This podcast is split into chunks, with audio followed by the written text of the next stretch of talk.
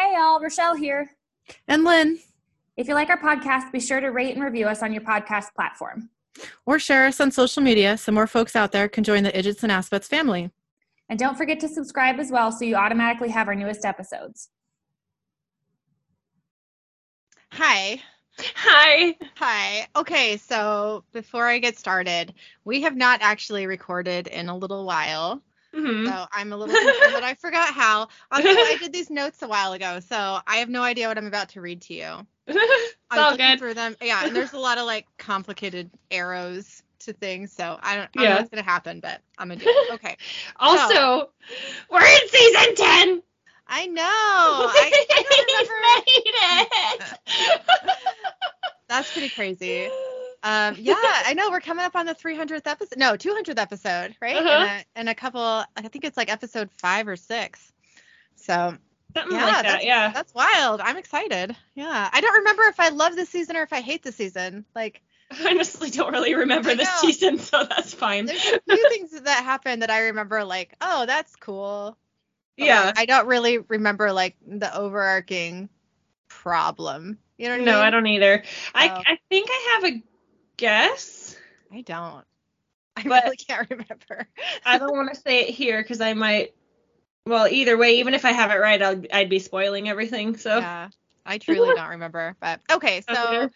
I like uh, maybe a guess, but it's probably not right. You know. okay, yeah, no, I mean, like, I remember like the coal stuff, but like that's all I got. That's not the thing. the coal so- stuff. Yeah, do you meet him in this episode? Don't you, Cole? Like, um, Oh yeah, yeah, yeah. I thought you meant like coal as in like the mineral. I was like, what? I don't remember that. We don't know that it's coal in this episode. I mean, we meet him, we just don't know his name. well, I thought he told us his name in this one. I No, we think do. that's No, we do, and uh, yeah, no, it's yeah, yeah. Oh. We know, we learn his name. I'm like, did I just start calling him Cole? But no, it's there. Yeah, I didn't make it up. Okay. All right, so we are talking about season 10, episode 1 called Black. Uh, we start out with The Road So Far, and we get Pat Benatar's Heartbreaker playing over it, which is sort of fun. um, and then we get a close up of someone's hands above their head with chains. Uh, the camera pulls back, and we see that it's a woman, and she's bleeding from several wounds. Her name is Dar. She says, I heard the rumors. I said, No, that can't be. A Winchester? One of us? But it's true, isn't it? Whatever soul you had, whatever Boy Scout code you cuddled up to at night, it's all gone. Leaving what? Look at you. And then the camera kind of swivels around, and we see that it's Sam holding a bloody knife and interrogating her. Sam says, Where's Crowley? Dar says, Eat me. Sam like nods and smirks at her and then steps forward and I will end you. yeah, he's a little ragey. Yeah. yeah. um, she here he stabs the knife into her stomach. Sam says, "One more time. Where's Crowley?" And Sam twists the blade, and Dar groans in pain. I don't know if I said this already, but she's a demon. Is she a crossroads demon? I don't remember. She Probably. right? I would assume so if he was Yeah. able to like summon her and they're like outside somewhere, you know. Yeah, right. Okay. I thought I wrote that down, but okay, she's a demon. He's not just like stabbing an innocent woman. No. Um, okay, so Dar says, I don't know. And Sam says, then you're going to call somebody who does. And then Sam cuts Dar's neck kind of shallowly and holds a cup up to catch the blood. Dar says, no one knows. They won't answer. Sam says, make the call. Dar says, we're under orders. Sam says, make the call. Dar starts crying and says, please. Sam drops the cup and grabs Dar's face and screams at her, where's my brother? Just like that. He said it. Yeah, exactly. Where is my brother? yep. And then we get our opening title sequence. So we cut to the bunker. Sam's on the phone with someone named Mike. On the table are books titled Demonic Possession and Rituals of Human Possession. And there's stacks of like files and papers on the desk on the bleh, on the desk. Uh, into the phone, Sam says, "Right, right. So no noticeable crop failures. Crop failures is how you actually pronounce that. Um, no mass cattle deaths. Nothing." Mike on the phone says, "No, nothing on the radar. Nothing on the scope. I'd say that's a good thing." Sam says, "No, yeah, yeah, you're right. I hear you, Mike. Thanks. That is a good thing. All right, well, keep me posted if anything does pop up. Mike says, All right, watch yourself, Sam. Sam says, I will. You got it. Thanks.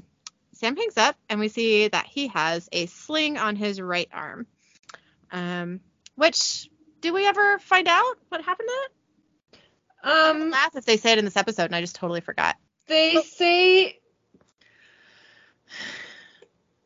they how much they What? reference it but Okay. they don't say what happens in this episode So, like, like, why I wonder happens. if, they like- like, kind of say what happens but also not really you know Okay. so i don't and i don't remember if it like gets brought up later like what actually happened Okay. Yeah, I Yeah. don't remember either. I wonder, like, is this like Jared having an injury injury and they just need to like explain it on the episode, or is like Sam supposed to have the energy? Energy. Wow. Okay. Deep breath. Okay. Do you know, like, is it? Uh, I don't know. It, it might be in the interesting facts, but okay. I guess I, don't know. there. Yeah. Yeah. Okay. All right. So uh, we cut to Sam researching crop conditions on his laptop. Uh, some time passes, and Sam uh, opens the door to Dean's bedroom and turns on the light. He picks up a folded note from Dean's pillow, which reads, Sammy, let me go. Uh, so we cut to Sam in the kitchen with breakfast and a cup of coffee. Uh, he's still researching on his laptop. He finds an article that reads, Missing Ohio man found slain in Wisconsin. He grabs his phone, and then we cut to a crappy motel room. Uh, Cass is lying in a bed, uh, half wearing a robe. Thank you. His phone lights up and starts to vibrate on the nightstand next to him. Cass picks up and says, Sam, hello. Sam says, I think I might have found something. Cass says, Oh, good, good. And then he starts to cough. Sam says, Cass, you there? Cass says, It's okay. I'm uh I'm okay. Go on. And then he coughs some more. Sam says, All right, get this. A John Doe who was murdered in Wisconsin a week ago turns out to be this guy named Drew Neely who went missing from religious order in northern Ohio. Okay? Cass like coughs some more and is like, Yeah. Sam says, Now, Drew Neely has been missing for three years, killed his wife, his kids, just disappeared. I know it's thin, but if this guy was possessed, Cass says, that would make him the first, and then he has another coughing fit. Sam says, the first lead, the first anything we've seen in, but Sam stops because Cass keeps coughing. Cass says, sorry.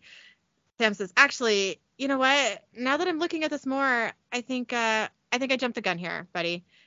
Cass says, no, Sam, you said it was something. Sam says, yeah, uh, it's not. I was wrong. Sorry. Cass says, I can help. Sam says, Cass, we tried that. Cass says, Sam, you can't blame what that demon did to your shoulder on me. You were out of. Okay, so that's where he got an injury. Yeah. yeah. Sam says, I'm not. I'm not blaming anything on you. What happened, happened. And you need to be worrying about yourself. I really shouldn't have bothered you. Cass pauses and says, How are you, Sam? Sam says, Good. I'm all right. I'm just tired. You know, be better when we get him back after after I kick his butt. Cass says, I miss him. Sam says, Yeah. Cass says, Why would he just disappear? Sam says, Who says he has a he blah, blah. Okay, I'm gonna start that over. I'm off to a rough start here. You're good. Okay. I'm never any better, so. okay. Uh, Sam says, Who says he had a choice? Cass says, Well then, who wrote the note? If there's any chance, any chance at all, that Dean is still, Sam says, still even remotely Dean? Then Sam hangs up the phone, uh, and we cut to the song I'm Too Sexy by Right Said Fred. Uh, and we see Dean singing karaoke. So I was watching Very badly, by the way. you know, it's not that bad. I mean, It's not like, good. like so like the crowd is like booing him, but I'm like, I've seen way worse karaoke. oh no, for sure, but it's still that not bad. good. And Yeah. it's still like an enjoyable song if someone's going to be campy about it. You know what I mean? I was watching this episode with Killian, um, and he, so this part came on, and he was like listening to the lyrics, and he was like, "Why is he singing this song?" and I was like, "Cause it, it's a good song," and he just looked at me like I was an idiot. Like this is not a good song. And I was like, mm, like you don't get it yet. It's fine. you don't understand. Okay. It was cute though. Okay, so uh, well, later on though too, it like kind of implies that he's been singing this song over and over and over again at the same place, and everybody's like, "Dear God, be done," you know? that's true. That's true. you know? Okay, so the crowd is booing, uh, but Dean doesn't care. He smiles at a waitress named Anne Marie. She smiles at him as she walks by. And we see Crowley sitting at a table in the bar talking to two other dudes. Dean keeps singing. A girl in the crowd yells, Turn it off! Dean takes a swig from his beer bottle and yells, Everybody! And then we cut to Dean in a bed rolling off of Anne Marie. They seem very satisfied. Anne Marie says, Okay, wow. What time is it? Daryl's to kill me if I'm late for my break again. Dean looks at the clock and says, Oops. You're not sorry. Sorry. Anne Marie sits up and like hurriedly gets dressed. She says, Damn, I told you to hurry it up. But then you had to go and do that thing with the thing. Dean says, Oh, you mean that thing that you were begging me for? Anne Marie says, Begging you to hurry it up, maybe. Dean says, Well, let's not argue about good sex. Anne Marie says, It was good, wasn't it? Dean says, Mm hmm. Just uh, don't get too excited, you know, or too attached, because I'm just rolling through. Oh my God. what an asshole. Like, wow. Really? You have to try to be that hard of an asshole. Like, you know? Mhm. Yeah. Yep. Anne Marie says, You know, there's about a million other ways you could have said that. I like her. I honestly Yep. like her. Like, yeah. yeah, okay. Uh, the door suddenly opens and it's Crowley looking annoyed. Dean says, Whoa. Crowley says, Whoa, what's going on here? Dean says, What's it look like? Crowley says, In my bed? Dean says, Ew. "What?" Dean says, What? And he looks around and shrugs and says, Oh, yeah. Crowley says, Jerk. Dean says, Bitch. And like, and I get mad. that's not okay. That is Yeah. not okay. Like that I think that is the most upsetting thing about this episode. Yep. It's like that moment. And I was just like, whoa, whoa, whoa. What gives you the right, buddy? Like, no. You have no right. Yeah. I was a little like I like I like clenched everything when you did that. I was like, oh, something's wrong. This is not okay. Yuck. Yeah. Yeah. So uh Anne Marie says, Get a room, you two. Crowley says, Had a room until you two soiled it. Anne Marie says, Love you, Crowley. Crowley says, Love you more, sweetheart. Anne Marie says, Anne Marie, jackass. Crowley says, Knew that. I kind of like their banter. Like, that's cute. yeah. But don't like about it. That's not okay. No. Um, so Dean stands up um, after putting on just a shirt and says, Hey. Crowley says, Pants? like, dude. I know, like, you don't have pants. Dean rolls his eyes and puts on some pants. So we cut to Dean and Crowley playing foosball against two other guys in the bar. Crowley says, Best of three. Loser buys the beer. Dean says, Lots of beer. Crowley says to Dean, Girl seems nice, slightly damaged. I can see the old you falling for that. Dean says, Yeah, well, not to worry. She means nothing. Crowley says, Good, good, because you and I, we're Rolling Stones. No distractions. And then he said, They're playing foosball, and he says, Lock it down, lock it down. Dean says, Stop talking. Crowley says, You're badging it. the other two roars, and Dean says, Ah, if you'd shut up, keep talking. I can't play the game. Uh, Dean is suddenly distracted by a man named Matt grabbing Anne Marie and dragging her out of the bar. Dean and Crowley follow them outside. The man is being pretty rough with her. Anne Marie says, Get off me. Man said, man, Matt says, Why are you doing this to me? Anne Marie says, You need to calm down. Matt says, Where were you? Anne Marie says, Stop it. Dean approaches them and says, Hey, is this him?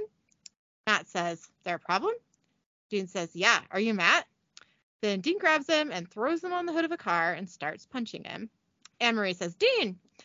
Dean says, You need to get away from here. Don't try and contact her. In fact, don't even think about her. You understand me? Uh, Dean continues to punch the guy until he's barely conscious. He then turns to Anne Marie and gives her a look as he walks back inside with Crowley. So we cut to Cass, who is still laying in bed. There's a knock on the door. Cass yells, Just a moment. Uh, he opens the door. He's wearing a robe, but it's like not tied clothes. Like it is open. It's like, um, whoa, buddy. and the angel Hannah is there. Hannah says, Castiel.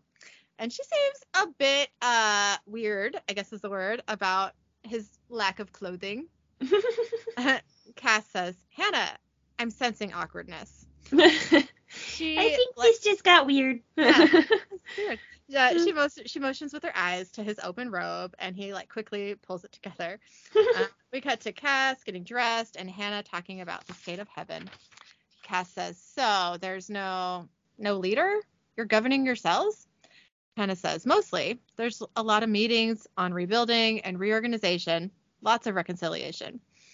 Cass says, "And Metatron?" Hannah says, "Still in jail. His door has been made permanent. I would have thought we'd seen you sooner." Cass says, I would have come sooner, but Hannah says, I'm glad you didn't. You see, I, I need your help. Heaven needs your help. Cass says, anything. Hannah says, most of the angels who fell during the fall have returned to heaven. You have not. Some out and out refuse. Rogues. Two of them have killed one of our own for only attempting to bring them back home. Cass says, who were they? Hannah says, Daniel and Adina. They must be found. They must be brought home and they must be punished for the sake of all. Will you help me? Cass says, yes. Um, she drives me nuts a little bit. I'm not gonna lie. Like she's way too much into punishing people. I actually really like Hannah, but I just like I don't really see the problem. Why do you care if two angels want to stay? Like, yeah. why does Like that what, matter? what's it hurting? Yeah. yeah, like I don't I don't even understand the point. Like they don't want to be there. They're not going to be a fun time. They're not going to follow your orders on whatever you're doing. Like Nope. why is it why is it even a thing? I don't know. Also, Like, 'em being like do- any yeah, Cass being like anything. Like I'll do anything for heaven. Like really? Like how has that worked out for you? Also, Yeah. do anything for heaven. Like you know, Yeah. like what? Do you, okay. Anyway, I found that whole thing a little weird, but um, Yeah. okay. So we cut to Sam entering a police station with an officer. The officer says, "Appreciate you coming down, Agent, but I'm afraid you may have just cost Uncle Sam a tank of gas." Sam says, "Oh, why's that?" The officer says, "You came up here to investigate Drew Neely's murder, right?" Sam says, "Right." The officer says, "Problem is, no one's certain it was a murder at all." Sam says, "Okay, then what are we dealing with here? A suicide?" The officer says, "Self-defense, most likely. Uh, the surveillance footage was corrupted. Our techies finally managed to clean up the file. Hold on a sec now." Uh, we cut to Dean exiting the bar, which is called the Black Spur. uh, kind of a cool name. I like I it. Yeah, I like it too. Uh, someone is watching him, but we, but he doesn't see them. Um, he says uh, to the unseen spectator, uh, "We can do this however you want. Don't pretend I didn't see you this afternoon. Did you get a good look? You see my moves? I hope so, because I sure keep the competition." Did you see my moves? Yeah. okay. So a man steps out into the open to face Dean. Uh, we cut back to the police station. Sam and the officer are on a computer. The officer says, That John Doe right there is the one you want to keep your eye on. Uh, the surveillance footage starts, and Sam sees Dean in a gas station reading a magazine. I'm pretty sure it's Busty Asian Beauties. Probably. Um, the surveillance. Oh, wait, no, that's right. Sam says, Son of a bitch. The officer says, Watch. Uh, we cut back to Dean and the man. Dean says, Well, all you Abaddon groupies are the same. You know that? You, the douche that jumped me at the gas station, you can't just, can't accept. Wait, wait, that's not what he says. He says, You can't just accept that the queen is dead. Now, can you? The man says, Maybe we just can't accept that a douche like you is the one who killed her. Dean says, Ah, yeah, that's gotta hurt, doesn't it? Uh, Dean takes out the first blade from under his jacket, and the man's eyes flash black. Flash black. Sorry, I don't know. My voice like cut out there. You're Um, good. okay, we cut back to the police station. The officer says, Okay, now, porn guy's just minding his own business. And there's Drew Neely. See the knife? Sam says, Yeah. The officer says, That's intent right there. Now watch this. Um, and then here we get kind of a weird back and forth between like Sam with this officer and Dean with the guy. Um, Sam watches Drew Neely jump. Uh, I'm sorry, that's not right. Sam watches uh, Drew Neely jump Dean in the surveillance footage at the same time as the we see the demon jump Dean outside the bar. Uh, both are instantly killed by the first blade. We're with Sam now. The officer says, "Looks like a cutlass or something. I don't know what the hell that is." Problem is, we don't know if this guy's a hero or a psychopath. the officer stops the tape on a close up of Dean's face. Uh, Sam like just stares at Dean's image. The officer says, "That's the image that's getting uploaded to the wires." Sam says, "Detective, do you mind if I uh, take another look at this?" The officer says, "Knock yourself out. I'll be back in a few." Sam says, "All right," uh, and then uh, the officer walks away. Uh, Sam rewinds the tape and slowly goes frame by frame on the close up of Dean. He looks shocked when Dean's, Dean's eyes flash to black. Then Sammy gets really pissed off. we I don't know why he would be so shocked though. Well, he didn't know. Like, Well, no, but like Okay, know, like, if you're me go, looking for but- Crowley because he's the one that stole your brother. I don't know. I don't know that I necessarily make the leap to like Dean's a demon now. You know what I mean? No, but I would I mean, like, it would be a possibility. related at the very least, Yeah. you know. I don't know. I would be I would be shocked too, honestly. Like even if I was like that's maybe a possibility amongst like these, you know, few things that could have happened, I would still be surprised, I think. Yeah. okay, so we cut to a man working out hard in his house. His wife and son eat breakfast at the table in the other room. A fax come in comes in in the office, um, and the son brings it to his dad. Um, the guy's name is Cole. Uh, his son says, "Fax, Dad." Cole says, "Who's it from, buddy?" Son says, "Doesn't say. There's a picture." Cole says, "Thanks a lot, bud." His wife says, "Is it him?" Cole looks at the surveillance picture of Dean and then up at his wife. Uh, she begins to cry, which is not a good sign. No. Cole uh, begins to pack up a buttload of weapons into a military duffel bag. So we cut to Hannah and Cass pulling over at the side of a highway. They get out of the car. Cass says, I didn't know angels could get nauseous. Hannah says, I just need a moment. Cass says, It's my fault. I'll take the curves faster. Because that's exactly what you want to do in that situation. Yeah. Oh boy. Hannah says, And you, Castiel? You're feeling well? Cass says, Oh, yes, like a million dollars. Uh, but it's obvious that he's doing quite badly. He's just says. like, uh-huh, I'm Yeah. good. Yep. Hannah says, That's not true. Cass says, It's my truth. Which, like, okay, Karen, like, what? Like, what? You, a- okay. yeah. Hannah says, When you left heaven, your borrowed grace was failing. By the looks of you, you've only gotten worse. Cass says, I'm fine. Hannah says, You're dying, Castiel. You need more grace. Cass says, And we have a mission in front of us that supersedes my needs. All of our needs. Don't you agree? I don't agree, Castiel. That's weird. Why do you think getting two rogue angels supersedes your help? Like, what? No. yeah, I don't know. Huge mission. Like, I don't think know. he's just trying to like Do be anything. relevant. Yeah, I think so too. you know? Yeah. Um, he says, Don't you agree? You're a good soldier, Hannah, and one of the best. Metatron certainly could have not been brought to heel without your bravery. Hannah says, Or yours. You must take care of yourself, Castiel. Cass says, And another angel should die so that I can be saved? Is this really that hard to understand? Hannah says, uh, she gets back in the car and says, I'm feeling better now. so we cut to Sam. Uh, he's questioning the attendant named Mickey at the gas and sip that Dean killed the demon in. Uh, Mickey says, Oh, yeah, porn guy was an animal. Brooke came at him like, What? And he was all like, What? What? Say my name. Say my name. And there, and there was a lot of blood. I like this. yeah. Sam says, right. Uh, when the guy, uh, when porn guy came in, did he say anything? Mickey says, where's the porn?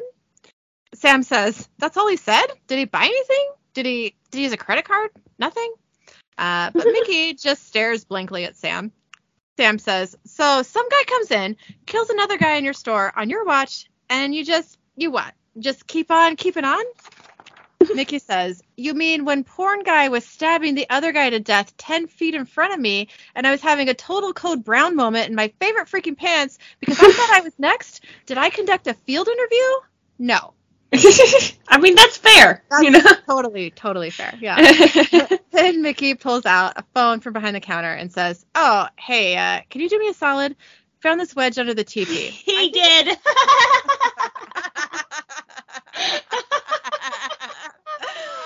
uh, he did. he did. That's pretty funny. Okay. I did not did not connect that when I was doing these notes. That's hilarious. I don't know if that was supposed to be connected, but like. I mean, Uh, he says, found the smudge under the teepee. I think it's the dead guy's phone. And uh, if you're heading back to the station, uh, so we cut to Sam outside the gas and sip, scrolling through Drew Neely's phone. He pulls up a text message that reads, Winchester, Amherst Junction, Wisconsin, gas and sip. I don't know what this is. B slash W. What's that mean? Mm, I don't know what that I- means. I don't Okay. know. It says uh, 11 a.m. to 12 p.m. Long live Abaddon. Uh, so Sam calls the number. Uh, we cut to a what am I doing? Oh no, that doesn't make sense. Uh, anyway, we cut to Crowley. Uh, his phone rings and as he watches Dean play darts in the bar. He looks at the ID and then picks it up. Crowley says, "You're dead." Sam says, "Nope, just using a dead man's phone." Crowley says, "Moose, took you long enough. Your brother and I were beginning to wonder if you'd hit another dog, you know." Low blow, buddy. Wow, not cool, not cool. I, I think it's so funny that like from like whenever that's referenced by other characters in the show, it's always about the dog, and then like people like the you know the fandom when they talk about that, they talk about like oh I hate Amelia. Like it's just funny that they're like a dog, and like no, Yeah. what? Like why? Okay, he got distracted because of a dog. I know. I just I don't know. Don't give him shit about the dog. Give him shit about Amelia. Like Yeah. weird. I just think that's weird. Okay. I think that that's just like a way to avoid saying Amelia, you know? Yeah, you're right. You're right. Uh, Sam says, My brother is dead, Crowley. I know you have some freaking demon parading around in his meat suit, and trust me, you're going to pay for that. Crowley says, Moose, Moose, I'm afraid you haven't allowed yourself to dream quite big enough here. Your brother is very much alive, courtesy of the mark, and the only demonized soul inside of Dean is his and his alone. Wee bit more twisted, a little more mangled beyond human recognition, but I can assure you, all his. There, now, feel better? Sam says, and the uh, Abaddon supporters you've been sending to kill my brother. How does Dean feel about that double cross? Crowley says, if that's what you think is happening, then you're more out of your depths than I thought. Sam says, I don't know how you did this, what kind of black magic stunt you pulled, but hear me. I will save my brother or die trying. Crowley says, you know what tickles me about all this? It's what's it's what's really eating you up. You don't care that he's a demon. Heck, you've been a demon. We've all been demons. We've all been demons. he, he says, No, it's that he's with me and he's having the time of his life. You can't stand the fact that he's mine. Sam says, He's not your pet. Crowley says, My pet? He's my best friend, my partner in crime. They'll write songs about us, graphic novels, the misadventures of Crowley and Squirrel. Dean Winchester completes me, and that's what makes you lose your chickens. I love that whole speech right there. That was great. yep. That's what makes you lose your chickens. Sam says, I'm going to find you. I'm going to save my brother, and then I'm going to kill you dead. Crowley says, Well, that's the operative phase, isn't it? Find you. Good luck with that. Crowley hangs up the phone, um, and Sam lays the phone down next to his own on the hood of the car, and we see that Sam's phone has traced the call. It shows that they are at the Black Spur in North Dakota. Uh, so we cut to Cass and Hannah pulling up to a campsite. They get out and find Daniel fishing in the river. Cass says, Daniel, what are you fishing for? Daniel says, trout mostly. They do love a good curly tailed grub. Trick is to find that special spot just outside the run where the big ones, the smart ones, are holding low. I have no idea anything he just said. Like everything I just read, I did not understand, but that's fine. You It's can a type of- fished. Yeah. Bait that the fish like. I was just like, okay. Cass says, "Do they do they put up much of a fight?" Daniel says, "The ones who truly want to be free, they do." You're here about our brother who died. Cass says, "Does that surprise you?" Daniel says, "I can assure you, had he just left us alone, no one would have been harmed." Hannah says, "His orders were to not leave you alone, and you killed him." Daniel says, "And heaven sends two more." What is it about us angels that we can't seem to get the message? Hannah says, Perhaps it is you who has failed to get the message. All of us serve at heaven's command. Daniel says, I suppose so, but that was before the fall, wasn't it? Hannah says, You are an angel, once and forever. Daniel says, Dropped unwillingly, unknowingly, into a strange land, a land that, as it turns out, celebrates the free, the individual. For the first time in thousands of years, I have choices. And with each choice, I begin to discover who I truly am. Hannah says, This is nonsense. Daniel says, Because they don't teach you this in heaven? Perhaps they should. So you would understand why it's worth fighting for. Hannah pulls out her angel blade and says, He's taunting us. He's I- being mean. Like that grave. I know, like all of that was just ridiculous. But Cass Mhm. says, and then what? We kill him? Hannah says, or he kills us. There are orders. Cass says, and there is time. Hannah says, to hear more of this? Cass says, to convince him to do the right thing. Besides, Hannah, we still don't even know where the other one is. The woman. Daniel says, you'll have to stay for sunset. Nighttime around here is a revelation. So we cut to Dean uh, sitting at the bar with Crowley. Dean says, You sent those demons to kill me? Crowley says, To keep you sharp. Dean says, Really? Crowley says, If it wasn't for me throwing demon chum your way, what do you think would have happened? The mark needs to be sated. Otherwise, Dean says, Otherwise, I turn into a demon. Yeah. Yeah, I sort of got that six weeks ago. Crowley says, Just trying to help. Dean says, You lied. Crowley says, Who do you think you're talking to here? Does the Tin Man have a sheet metal willy? Of course I lied. Okay, like what? Does he? never I don't think he has one. I would assume that the Tin Man does not, in fact, have. I'm not going to go there. Pretty sure he's willyless. Yeah. yep. Okay. So Dean gets up and says, "Okay." Crowley says, "Hey, sit down. Sit." But Dean just stares at him. Crowley says, "I needed to keep you sharp for our future, about which we need to talk." Dean says, "Our future." Crowley says, "Our professional future. How to put this? If I have to spend one more night in this fetid, is it fetid? Fetid? I. Fetid, I think. Fetid? I don't know. Okay, in this fetid petri dish of broken dreams and bo, I will cut off my own face." He's a little bit dramatic. Dean sits back down and says, I don't know what you're talking about, because I'm good. Hell, I'm great. Crowley says, Really? How many suicide wings can you eat? And how many one hit wonders can you karaoke to death? Dean says, Okay, see, the deal was we howl at the moon. No timestamp, no expiration date. Crowley says, We've howled, we've bayed, we've done extraordinary things to triplets, all of which has been massively entertaining. I will treasure our Flickr albums forever. But now it's time for us to accept what we are and go back to work. Flicker. I know, right? Dean uh. says, pass. Crowley says, think of it. The king of hell, Dean Winchester by his side. Together we rule. Together we create the perfect hell. And all of this that's bloomed between us never ends. We're not ending the party. We're just moving the party. Out with the club circuit, in with the stadium tour. Oh, did I forget to mention? I spoke to Moose earlier. Dean says, What? Crowley says, Yes. Uh, apparently, he's been tracking us for some time now. He's got my text from the cell of that demon that you stabbed in, blah, blah, blah. It was words were spoken, emotions. I realize, in retrospect, perhaps too many words, too many emotions.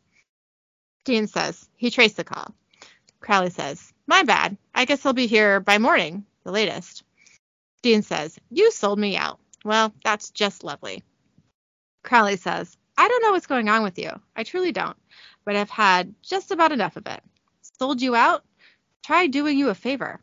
Everything I've done for you the past six months the mark, the first blade, midwifing you back to life, offering you a seat by my side has been a favor, a gift, whether you see it or you don't. Take the night. Decide. You know where to find me. So we cut to Sam driving down the road at night. Uh, suddenly his car dies. He pulls the car over to the side and gets out. He struggles to open the hood uh, with one arm. Uh, another car pulls up behind him, and Cole gets out and walks up to Sam. Cole says, Hey, need some help? Sam says, Uh, yeah, I think so. It just died on me. Cole says, Out here? Sam says, Yeah.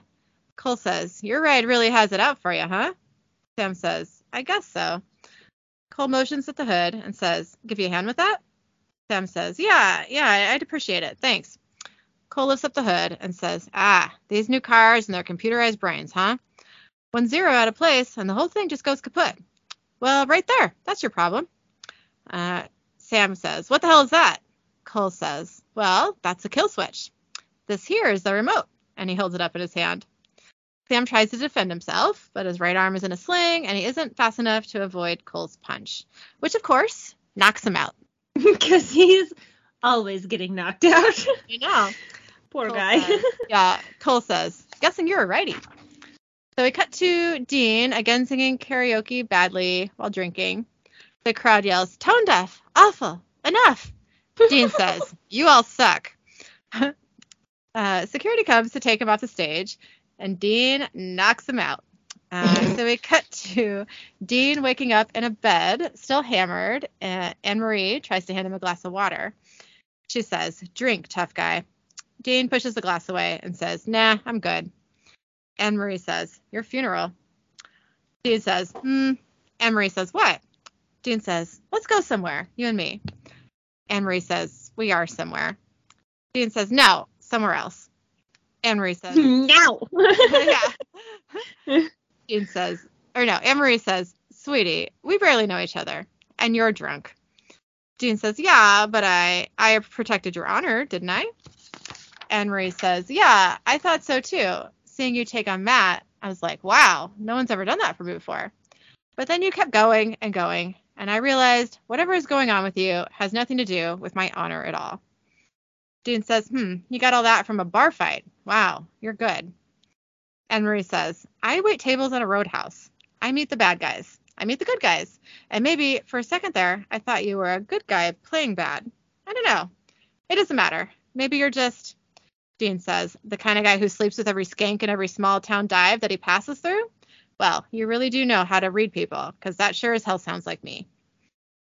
Anne Marie says, Now, see, I'm screwed up, so screwed up myself. I'm going to walk out of here thinking I actually deserve that. And she walks away. I like her. You know? yeah. Uh, so we cut to Cass, Hannah, and Daniel sitting around a campfire.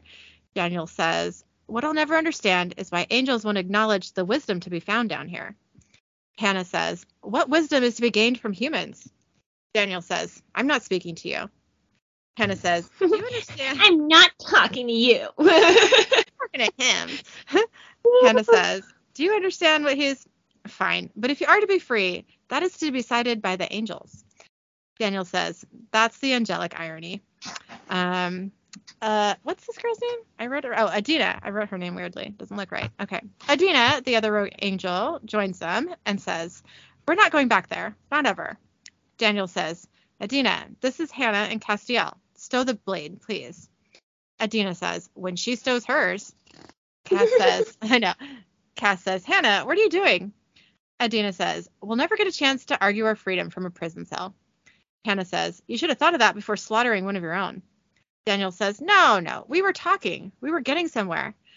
Cass says, Okay, everybody just. Hannah says, You want to be free? Go ahead. Be free. Cass says, Hannah, stop this. No, Daniel. And they fight. Uh, Hannah gets hurt. Cass kills Dan- Daniel, uh, but Adina runs away. Hannah says, We have to get her. Cass says, She's gone. Hannah says, We have to. Cass says, Hannah, it's over. So we cut to Cole leading a blindfolded Sam into a barn. He shoves him into a chair and zip ties his legs to the chair. He takes the hood off Sam's head. Sam's nose is bleeding and he blinks at the sudden light. Cole says, Okay, home sweet home. Breathe. There you go. You good, partner? How's that chicken wing? Sam says, Who are you? Cole says, First time I broke my arm, my older brother Davy had me riding on the handles of his three speed. Decided to pop us a wheelie, look real fancy for all the little pretties outside the DQ. Well, we were we- well, we were looking mighty good for a little bit, and then whoop, ass over TK, little boy, hurt like a son of a bitch. You're Sam Winchester. I think we can both agree on that. And your older brother Dean, well, he and I, we go way back. Sam says, You're a hunter. Cole says, Sure, yeah, we can go with that. Hunting your brother counts, right? Sam says, I wouldn't do that. Cole says, Yeah? Sam says, Trust me. Look, buddy, I don't know who you are, all right? I don't know what you want or what my brother did, but if you got any sense, I suggest you tail and run back to that army recruiting ad that you that spit you out in the first place. He's a monster. yeah. Cole says, Well, he was. Yeah, he was many, many moons ago. But now he's prey, and I'm the monster now. So we cut to Hannah and Cass talking as they drive away from the campsite. Hannah says, We have to report this. Cass says, And say what? That things got out of control? Another angel has died. Hannah says, He was going to kill me, Castiel. Cass says, They just wanted to be left alone. Hannah says, Without rules, there's chaos. Out of chaos rise angels like Naomi, Bartholomew, Metatron. Cass says, Well, perhaps I've been down here with them for too long. There's seemingly nothing but chaos, but not all bad comes from it. Art, hope, love, dreams. Hannah says, But those are human things. Cass says, Yes. Uh, so we cut to Dean driving the Impala in the dark. Uh, his phone starts to ring beside him. The caller ID says Sam. He looks at it and then finally answers. Dean says, I left you an open tab at the bar. Knock yourself out. Cole says, Well, hell, I just may take you up on that. Dean says, And who is this? Cole says, Me? Well, I'm Karma, brother. Dean says, On my brother's phone? Cole says, On your brother's phone. Dean says, Is he dead? Cole says, No, not yet. And as long as you show up where I tell you to show up, your brother will be just fine.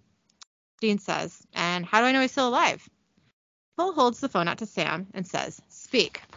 Sam just looks at the phone but stays silent. Uh, Cole punches Sam in the face, and Sam like grunts in pain. Cole says, "Proof of life." Sam yells, "Dean!" And there you go. Yep. Cole says, "Got a pen?" Dean says, "No. You listen to me. There's no trade. There's no meetup. There's no nothing, except the 100% guarantee that somewhere down the road I will find you and I will kill you." Cole says, "Well, then." My father, prepare to die. yep. Cole says, Well, that'd be a cold comfort to your dead brother. Dean says, I told him to let me go, so whatever jam he's in now, that's his problem. Cole says, Yeah, well, I'll be sure to pass that on to him as I'm slitting his throat. Dean says, Yeah, you do that, 'cause he knows me, and he knows damn sure that if I am one thing, I'm a man of my word. Dean hangs up the phone, and Cole looks stunned. And credits. Okay, so my first thought is that I don't remember. I mean, obviously in this episode it was like, oh, this thing that the demon did to your shoulder, but like I don't remember if they like ever touch on that again or if it's just like this vague like, oh yeah, look your shoulder, you know, like I did watch the first couple episodes of the season. I don't know if it's just like episode two or if I got through three, maybe even four, because this was some weeks Mhm. ago. Um, Yeah. But I they did not in those episodes that I remember, anyways, and that was a, Mhm. something I was looking for. They did not bring that up. So I wonder if this is just Jared's injury that they tried to sort of just Well- like, eh, you know. yes. Yeah. I, I was reading through the interesting facts and that is, you know. It is a Jared thing rather than a Sam thing, but like you would think that they would maybe, I don't know, come up with something a little better for that. Yeah. Yeah. It was just kind of weird, but yeah. I mean, uh, the only other thought that I have is that like Mark Sheppard looks like he's lost weight since the last time we saw him on the the screen. I noticed like- that too. Yeah, he looked a little Yeah, A little thinner. Yeah. I Yeah. don't know. I don't remember. which remember. I mean, yeah. whatever, you know, like. Yeah. But yeah, it was just kind of funny. I was like, oh, he looks like he's lost some weight, but that was it. Yeah. Not that Those he are really the only to, thoughts. but Yeah. Yeah. no, no, I don't think he needed to. I just looked like he did, you know. Mhm. Yeah. But yeah, so those are Mhm. really my only thoughts that I had. I Yeah. didn't have much. That's okay. But, yeah. Um, what was I your thought- favorite moment? Oh, sorry, I was gonna go say no, it's okay. I, I thought it was really fun to see Dean in this episode, just being like, you know, whatever. I'm just gonna do all the things that I like to do in my free time now that I'm a demon, like Yeah, you know, get porn from the Gas-N-Sip, and yeah. go, you know, Sing sing, karaoke, sing karaoke and drink and eat his suicide wings and getting some know, fights, you know. and have some sex and you know what I mean? Yeah. Just like just like everything that he actually likes to do. Like he's doing Yeah. it as a human and he's just like, Yeah. whatever, this is all I want to do. yeah, And Crowley's like, okay, we gotta work. And he's like, No, that's not why I'm why- how I'm gonna spend my demonness. Like yeah. Like, no, sorry, this is not how this just- goes. yeah, I'm gonna just do this. Yeah. I liked uh-huh. it. It was fun. It was fun to see. Like I yeah, know. I, I like Well, it and when he's something else, you know, besides himself. So yeah. It's kind of interesting too that like, I mean, because Crowley honestly has like no control over him, and he's like, Dean could in theory end him at any point. Right. And, yeah. like, so he's kind of like, let's be buddies so you won't try and kill me. Also, can you please do this thing? Maybe I not. think- okay. You know, like it's just Yeah. he's kind of like you know, I, I don't know. He's trying to like control him without controlling him and pissing him off, you know? That's exactly right. Yeah. It's interesting to see Crowley so like I don't know. Like he's like, "Oh, he's my bestie. You know, we're best friends. Mhm. We do these things." And like is this what Crowley has always wanted to be with Dean? I mean, here's the thing is like I don't necessarily like I kind of took it in a way of like yeah, they're besties and they're or whatever, they're having fun, but like I don't think they're actually besties. I think Crowley was just saying that they were besties because he wanted to get to Sam. Like I think that he does have like a little bit of like a you know, friendship ish kind of with Dean, but I wouldn't call them besties. I think Mhm. it's just he said besties specifically because he wanted to get to Sam, you know? Like, Yeah. I yeah, I don't know. Like I could see I could see both ways. You know what I mean? Just just because I saw the next episode or maybe the one after that I don't even remember. Yeah. Or like you know, I'll talk about it when it happens, but you see that like Yeah. Crowley is definitely has emotions for Dean. I don't mean like romantic in any way, you know what Yeah. I mean? But just like yeah. big emotions in like a friend way for him. And so I was like, oh, okay. It As of right me- now though, like Yeah. I think it's kind of more like he's trying to get to Sam more than anything, you know? I could see that. Um, some years ago, I was hanging out with a couple girls that I was working with um, for the first time, and um, I I think we were actually just starting our podcast. I don't think we had published anything yet, but I remember being like, "Oh, I'm you know recording a podcast about the show," and they were like, "What's that show?" And I was like, "Ah, uh, we're gonna watch it, I guess, right?" So Yeah. I watched I watched the first maybe two episodes with them. Um, Uh-huh. Yes, there was heavy drinking and or edibles involved, but like one of the girls, she looked at me after like the first or second episode, and she was like, "Dean's a fuck boy," and I remember being like, "How dare you say that about my precious Dean Winchester?"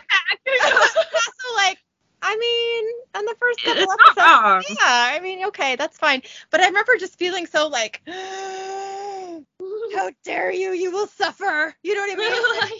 Not my How could you say such things? Yeah, I remember being really like, really, just like, I can't believe you just said that about about my boy. Like, you take it back right now. It's like, so How dare you? no. And then I thought I had that thought again, like everyone, not every single person on the show, but most of them have a interested a different relationship with Dean than they do with Sam. You know what I mean? Like yeah. most Mhm. of the characters are more better friends or just have a better connection or just what we're shown as viewers, you know, Mhm. with Dean. And so Yeah. it's kind of sad for Sam. Like everybody, like tell me one person who's more Sam that isn't like someone he's had sex with and then dies. Well, I think with like with Dean, he's like I think part of it is that I think to a certain extent some people kind of want approval from Dean because he's like he's not the boss, but he's like the older brother and he's kind of sort of the one in charge, you know. and he's a little more opinionated. You know what I mean? Yeah, Sam and like more like understanding, and you know that you're going to be able to have like a whatever conversation with him is going to be fine. You know what I Yeah. mean? Like, yeah. understand where you're coming from. You'll understand where he's coming from. But to me, that means like that's an easier person to be friends with. You know what I mean? See, Sam to me is like a little too emotional sometimes. I think for the characters, like not emotional, like it's. I'm, I'm trying to like a. How do I describe? Like I think in all the situations that he doesn't seem as stable. Oh, okay. I mean, I took that as Dean's a little more bullheaded than Sam in that way. Yeah. Like, Yeah, yeah. I don't know. But I like, yeah. I don't know. I think I think if I was in those situations that there obviously that's never going to happen maybe but like um but like I would probably be way more Sam about everything than than Dean you know what I mean like I'm pretty sure I would. yeah, I think. I don't So know. maybe- I feel like that I identify more with Sam not that he's you know you know I think I do Well, just in if you think about it, like most hunters have not gone to college and done all these different things. Like I feel like a lot of hunters and stuff in general don't really have a way to relate to Sam, where they that can makes relate. a lot of sense okay You know, like Mm. just in general. Like not that Dean's not easy to get along or Dean that Sam isn't easy to get along with, but like Dean is more relatable even though he's kind of a little bit rougher and like doesn't really Mm-hmm. like screw your emotions a little bit. Like not really, but kind of, you know, like that's kind of so how funny. it is. I see Sam as way more relatable. That's really funny. I mean, I it, I just think the whole thing is interesting because Sam is supposed to be your main character. You Yeah. I mean, but you have all these relationships that have been developed just in friendship ways, of course. Yeah. Like with Dean. You know what I mean? yeah. Well, and that's the thing, isn't like, much. Sam is more relatable to you, Yeah. but as like hunters, Mhm. Dean would be more relatable. yeah, you're right about And that. And most of the people that they hang out with are hunters, you know, like yeah. No, that makes sense. so. Yeah. You know, eh, Yeah. that's that's the best I got. But um, Yeah. what was your favorite moment from this episode? Um, well, I loved Crowley in this episode. I love yeah. But, um, specifically, I love the part where he's he's I think he's on the phone with Sam, and um, I'll just I'll read you everything he says because I can't really paraphrase. But Crowley says, "You know what tickles me about all this? It's what's really eating you up. You don't care that he's a demon. Heck, you've been a demon. We've all been demons. no, it's that he's with me and he's having the time of his life. You can't stand the fact that he's mine." And then Sam says, "He's not your pet." And Crowley says, "My pet." He's my best friend, my partner in crime. He'll write songs about us, graphic novels, the misadventures of Crowley and Squirrel. Dean Winchester completes me, and that's what that, and that's what makes you lose your chickens. Just, everything about that is lovely. I, I love it. Like they're gonna write songs. Yeah. No, they'll make graphic novels. Like really, that's adorable. I don't know. All of it was just it really it really made me happy. It'll be the romance of a century. yeah, I just thought that was so cute. And it does get to Sam, and it's just it's adorable. Yeah, all of it's good. yeah. Yeah. Yeah. what was your favorite moment? Um, well, that and then also the Castiel moment where he's like, I didn't know that angels could d- get nauseous. I'm gonna take the curves faster next time. you know, like he has no concept. Like, oh, buddy, you know, like there's Yeah, gonna be some Dramamine. Come on. I was gonna say like my second favorite moment was when Cass had his like open robe for Hannah. Yeah. I thought that was hilarious. Yeah, I'm sensing awkwardness or whatever Yeah. he said. I don't remember. Yeah, yeah, that was a good one too. But my, I think my other, other than the, you know, Crowley and Squirrel situation, I think the, I'm gonna take the curves faster. You know, like, Yeah, that was really dude, cute. you missed the mark. Mhm.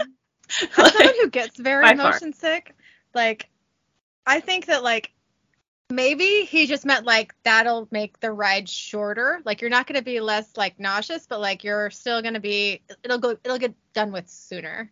So ma- that's the See- only place my brain with that. Maybe that's what he was going for. That's No. the way that I took it was more of like a, oh well, I didn't know we could get motion sick, so and we were going slow, so I'll go faster next time, and that'll Yeah. make it better, you know. And as far as like a, this won't make us as nauseous way if I go Mhm. faster, rather than like it'll be over faster. Yeah. Know. I, all that reminded me of I was at um we were staying at my dad's in Longview and Eric and I went into town for a movie and we came back. It was Mhm. a what movie was it? It was a it was a found footage movie. I don't remember which one, but so it's just all handheld camera, which makes Oh. me incredibly motion sick. So I like Dramamined up for it.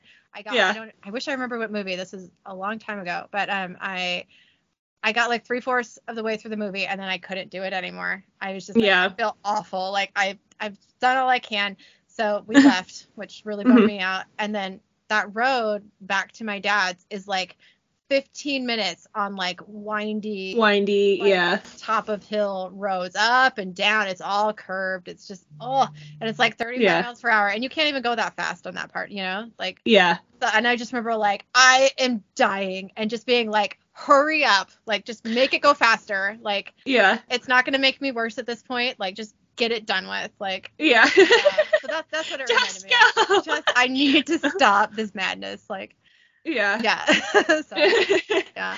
See, I don't think I mean like I get motion sick, but like to me, part of it is the visual, but also part of it is like the feeling of hitting the corners that fast, you know, like Yeah.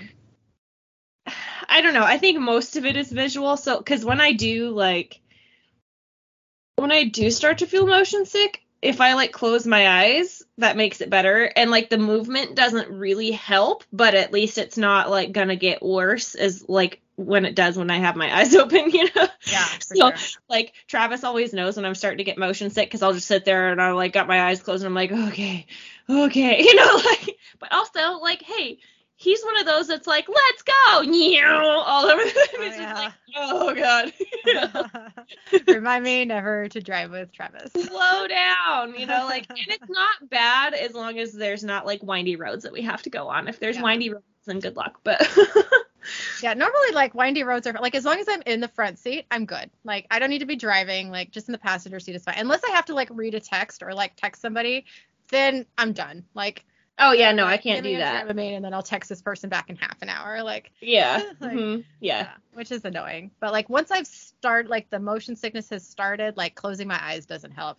If I can feel it, like if we're doing the, you know what I mean, like the Yeah. windy roads thing, then that I don't think it like see for me it doesn't really help. It just makes it not get as like it just like isn't worse necessarily. Like like stays at that level. yeah. Yeah. So I've I never know. gotten motion sick while driving though, so no, I don't. I haven't either. Ah, am I lying to you right now? There's been a couple of times where I've been. It the one that gets me the worst is when you're on like windy roads and stuff, and there's like it's sunny, and so you've got a lot of like the shadows and light and shadows and light, and it's like the flickering. Oh yeah, that that's what gets out. me. And so I've had a couple of times where that's happened when I was driving, and like that did kind of make me a little bit like, Ugh, but like Yeah. not bad at all. It was makes me feel yucky. Yeah, I hate Yeah. that. there's something about like when you're the one that's in control of the vehicle, and also also like I think part of it is a control thing because you can like you know change it if you want to, but like you know how to drive to not make yourself sick, you know. Like, Yeah, yeah, totally. So weird. I've Yeah. never gotten motion sick on a boat, which I'm very thankful for. I've never been on a big like cruise ship though. I've only been on like The cruise ships aren't well, so the only time I've ever been motion sick on any sort of, you know, sea vehicle yeah, yeah. was on a cruise ship, but it was because we were really far out. So I've discovered that on cruise ships, like I can do cruises, that's fine. They have to be closer to shore because like the little waves and everything doesn't bother me, but the constant like big rolling waves, that's what gets me. And so like the last time we were on a cruise as a family, we went to like Mexico and we did all the like, you know, the first half of it was like, you know, a port and then maybe a day at sea and then a port and then a port, that sort of thing. And so like you're kind of like close to shore the whole time um, until you went back. And so you just literally turned around, went out to sea, and then drove up, you know? Yeah, right. and like, oh, three days of just nonstop huge rolling, like that got to me. I did not get sick, but like it was not. Yeah, it wasn't good. sounds yeah, I, I've never. Yeah, I don't think I'm ever gonna go on a cruise. Like that's something I that I considered doing when I was younger, but now that I'm you know old and afraid of everything, like I am worried about. You're gonna laugh at this, but pirates. Here's the thing. You know, Johnny Depp or anything. Like I mean, real actual. that would be a welcome pirate. I- it doesn't matter. Well, I actually don't like Johnny Depp now, but not that I, I, mean, I don't want to talk about Amber Heard. I don't like her either. Okay, the whole I just don't like anybody. All right, all right. Okay. um, but um, yeah, no. I mean, there are real, actual, you know, pirates, and yes, it matters where you go, of course. You know, Yeah. like Mhm. probably go to like Alaska. I don't even know if that's true. Like I, but honestly, like, eh, do I want to be stuck on a boat that I might get motion sick on, which is like in a like cramped little, you know, room? You know, like I just eh, doesn't. I I need I need to be able to like get the fuck out of that situation if I want to. You know what I mean? Yeah. So, I, I mean, so claustrophobic, not just like in the room, but just like on a boat. Yes, the boat's huge. I get that, but like that Yeah. whole like nowhere to go scenario, I think would really freak me out. You know? see And that's the way I kind of thought the first time I went on a cruise. I was Yeah. like, we're going to be stuck in the middle of nowhere on a boat, like, you know, that sort of thing. But, like, you don't realize, like, truly how big those ships are mm-hmm. until you get on them. And half the time, you don't even, like, know that you're out in the water. You know, like, yeah, yeah. it's like a huge thing, you know? Mhm. Like, Yeah. honestly, it'd be, like, no different than, like, going to a convention for a week and, like, yeah, know. being in the right. hotel, you know, like and like obviously if you go up and out on like the decks or whatever that you know you can see the outside things then like Mm-hmm. you know then you're gonna be like oh water you know yeah. but, like, about- yeah. sorry steve is like scratching away at the door because apparently he wants in forgetting that Maisie is in here and he really doesn't want in Yeah. I don't know if you can hear him but I can hear him. Yeah, I hear a little scratch. dave like what Good night. So cute. but Yeah, Like- I just I'm not I'm not gonna do it. Like I'm I'm such a like wimp when it comes to like situations now. Like, is this Yeah. safe? You know what I mean? Also, I'm pretty sure I would get motion sick now. So meh. yeah I do sometimes get motion sick on airplanes, even when like Yeah. whether the window's up or down, it doesn't seem to matter. Yeah Uh, you have to like Steve now. I know she's like sticking her nose under the door, like, "Oh, hello." She, and Steve's probably like, "Oh crap, I forgot you were in there." yep. we'll see if that stops it. That's funny. I think he smelled her and was like, "Nope, I'm out." Peace out. Now that she's sniffing at the door. Aw. but yeah. Funny. Anyway, now she's like laying by the door, like, "Come in, kitty kitty." Yep. but but yeah, like I I don't know. I think if you did like a little short cruise, you might actually like it because the short ones, like, I would assume that you're not going to be They able to go out. Yeah. go out as far, you know. So you'd probably like hit a couple places, stay pretty close to shore, and it wouldn't be that big of a deal. And honestly, when you're that close to shore, if you're stopping like place to place, like you can see land, Yeah. That would be you know. less upsetting, but I don't know. I just don't think I think by the time I finally was like able to like relax about it, like it'd be over. Yeah. You know what I mean? Like yeah, so. And I'm just like that when I go on vacation anyway, even if there's no boat situation. yeah. You know what I mean? Like it takes yeah. like a good like three to five days for me to be like, okay, now I'm comfortable. yeah. Oh, leaving? Okay. You know what I mean? So yeah. Uh, Well, if you ever decide to go on a cruise, I want to go with you. Let's not go on a cruise. Let's just go somewhere where we're not stuck in the middle of the ocean. But let's go somewhere. Let's do that. Yeah. Okay. we should do like an all inclusive somewhere. I'm down. That would be fun. Like go to like I don't know, somewhere in Mexico. That would be the closest probably all inclusive situation that you can get to. Yeah, I kind of want to just. I mean, I don't even know if this is available in the UK, but I just really want to go to the UK. Like, if I'm not going to like, I mean, if I'm going to go to another country that isn't like Canada, which is right next to us, right? Like, yeah. like we might as well just go to the UK because that's a place I need to go. You know. yeah, yeah. Uh, I don't know if they have like all inclusive that I can afford anyway. Let me. Oh, not in Yeah. Europe probably. Yeah, but- exactly. I know. I'm like, yeah, I, I'm not. Yeah. Yeah. well, we should do we should do a trip with all of like all of us and you know like Eric and obviously Killian too, you know, Yeah. and like go and do some explorations of somewhere in Europe in general. ah, that'd be fun. You know, we have to hit up somewhere haunted. yeah, we should go to Ah. Greece. Okay, I'm down. That'd be cool. that would be cool. I'd love that. There's a lot of old stuff in Greece. There's a lot of old stuff in Europe in general, but like there's got to be something haunted there. Oh, I'm sure. I'm sure it's all haunted. Yeah. Yeah, We should do- so fun. Oh, if we were to go to London, we could totally do that ghost walk tour thing that I did. We'd have to go like not in the summer. right. Yeah. because like there is when you do a ghost walk and it's sunny outside It's not that spooky. Yeah. it doesn't really it's not the same vibe you know yeah, I know. Yeah, we went to that when we were in San Diego. Um, I don't know if it was the last time or not, but we went to the Whaley House. I think we talked about it, and I, we might have done research on that once actually. i Um, remember I can't remember. Yeah, it was a long time ago, but um, we did go there because they, you know, it's super haunted, blah blah blah, Mhm. and they do like nighttime ghost tours, whatever. Um, Mhm. but we were just there for you know like four hours, so we we fit this in. But yeah, it was like a sunny, like it was like summertime, you Yeah. know, like it was like hot there and it was just like, yeah. And I was It's like, nine o'clock at night, but it's still light, you know. I was like, Killian, this is great. It's haunted. And he was just like, I'm just looking at old rooms, like through glass. Like nothing just look, nothing's like I don't get it. Yeah. yeah, this isn't spooky. And I was Yeah. like, okay, but like maybe it's haunted. Like, no, I don't think He's so. like, "Yeah, I'm like, over it." "All Yeah. right, Okay, yeah. So that would have been cooler at night for sure. Yeah. Um so our interesting facts from this episode. Um it says uh, Sam was given a shoulder injury in the series after Jared Padalecki dislocated his shoulder wrestling with Oz- wrestling with with with with Osric Chow, um, who plays Kevin at a convention the previous summer. Um, oh, that's cute. For some I I think that's adorable. also, does that mean that Osric like totally took down Jared? Because I'm gonna be I really impressed. so. Well, I think Osric. I don't know why I think this, but I feel like he was a wrestler. I don't know why I have that in my head. Now I'm gonna look it up. It's very possible that he was a wrestler. I could see, I could totally see this situation. This is what's panning out in my head right now. Like Osric was like, "Oh yeah, I did like wrestling or whatever back in the day," and Jared's like, "Oh really? Show me your best move," you know? And like Yeah, they were like play fighting, and Jared got hurt. You know?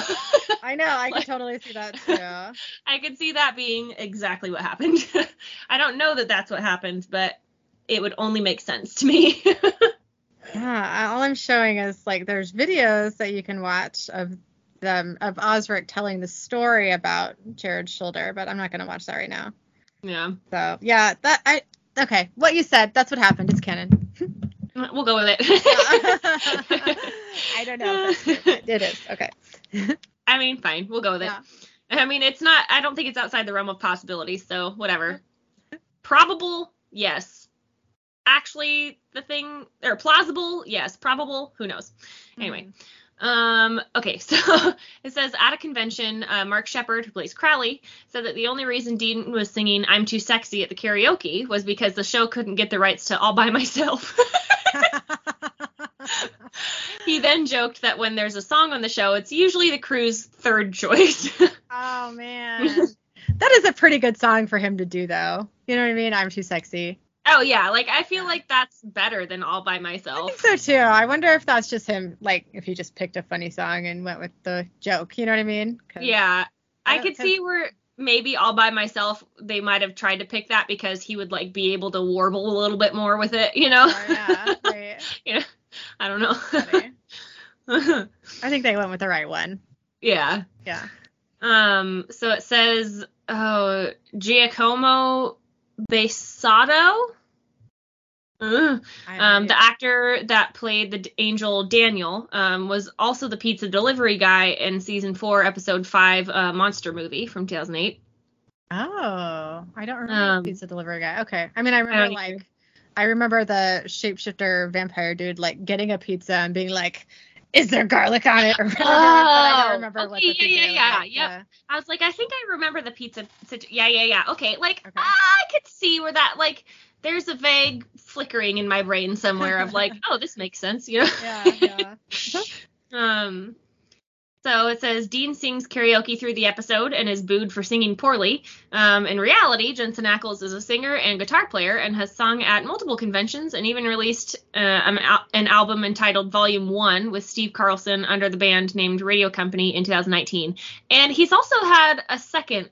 So since somebody wrote this interesting fact, he's got a second um, album out too, That's which right, I think is just called Volume Two, right? I think so. Yeah. I actually haven't listened to it yet. I am, even though it's been out for a little while. I mean, I've heard some songs. What? I haven't either. Oh, okay. Yeah, I I thought you said I couldn't hear you because you were messing with your headphones, but um, Oh no, no, I was just moving it. okay, yeah, no, I, I have heard some songs off of it, but I haven't sat down and just listened to the whole thing. But what I heard was pretty good. I, I Yeah. enjoyed it quite a bit. I need to just do that. I need to just like He's get got a good voice. on that. Yeah, Oh, Alexa, do these things. I know. Oh my God, this just reminds me. I'm just gonna tell you real quick. Um, this morning I was I was looking for Killian because they went upstairs and I was like, what's happening? And I was walking to my bedroom. I have a bathroom attached to my bedroom, right? And Mhm. I hear him from inside the bathroom yell, Alexa, play Carry On Wayward Son. And I was like, yes. I have taught you well, my child. I know. And I was like, that's awesome. So, and so last night, last night he was um he was listening to that on Alexa, and um I was like, oh, have you heard the? Because it was the Kansas version, of course, and um I was like, have you heard Mhm. the? I don't know if I'm going to say this right, but the Neoni version is that how you say the I girl? have You know, no idea. Okay, well, that's what I said. And I was like, "Have you heard that one?" And I, I, you know, had Alexa play it, and um, he was like, "Oh yeah, this is the the one in the the last episode." And I was like, "You haven't seen the last episode. Like, how do you know that?" And he was just like, "I just know that." and I was like, "Whoa, okay."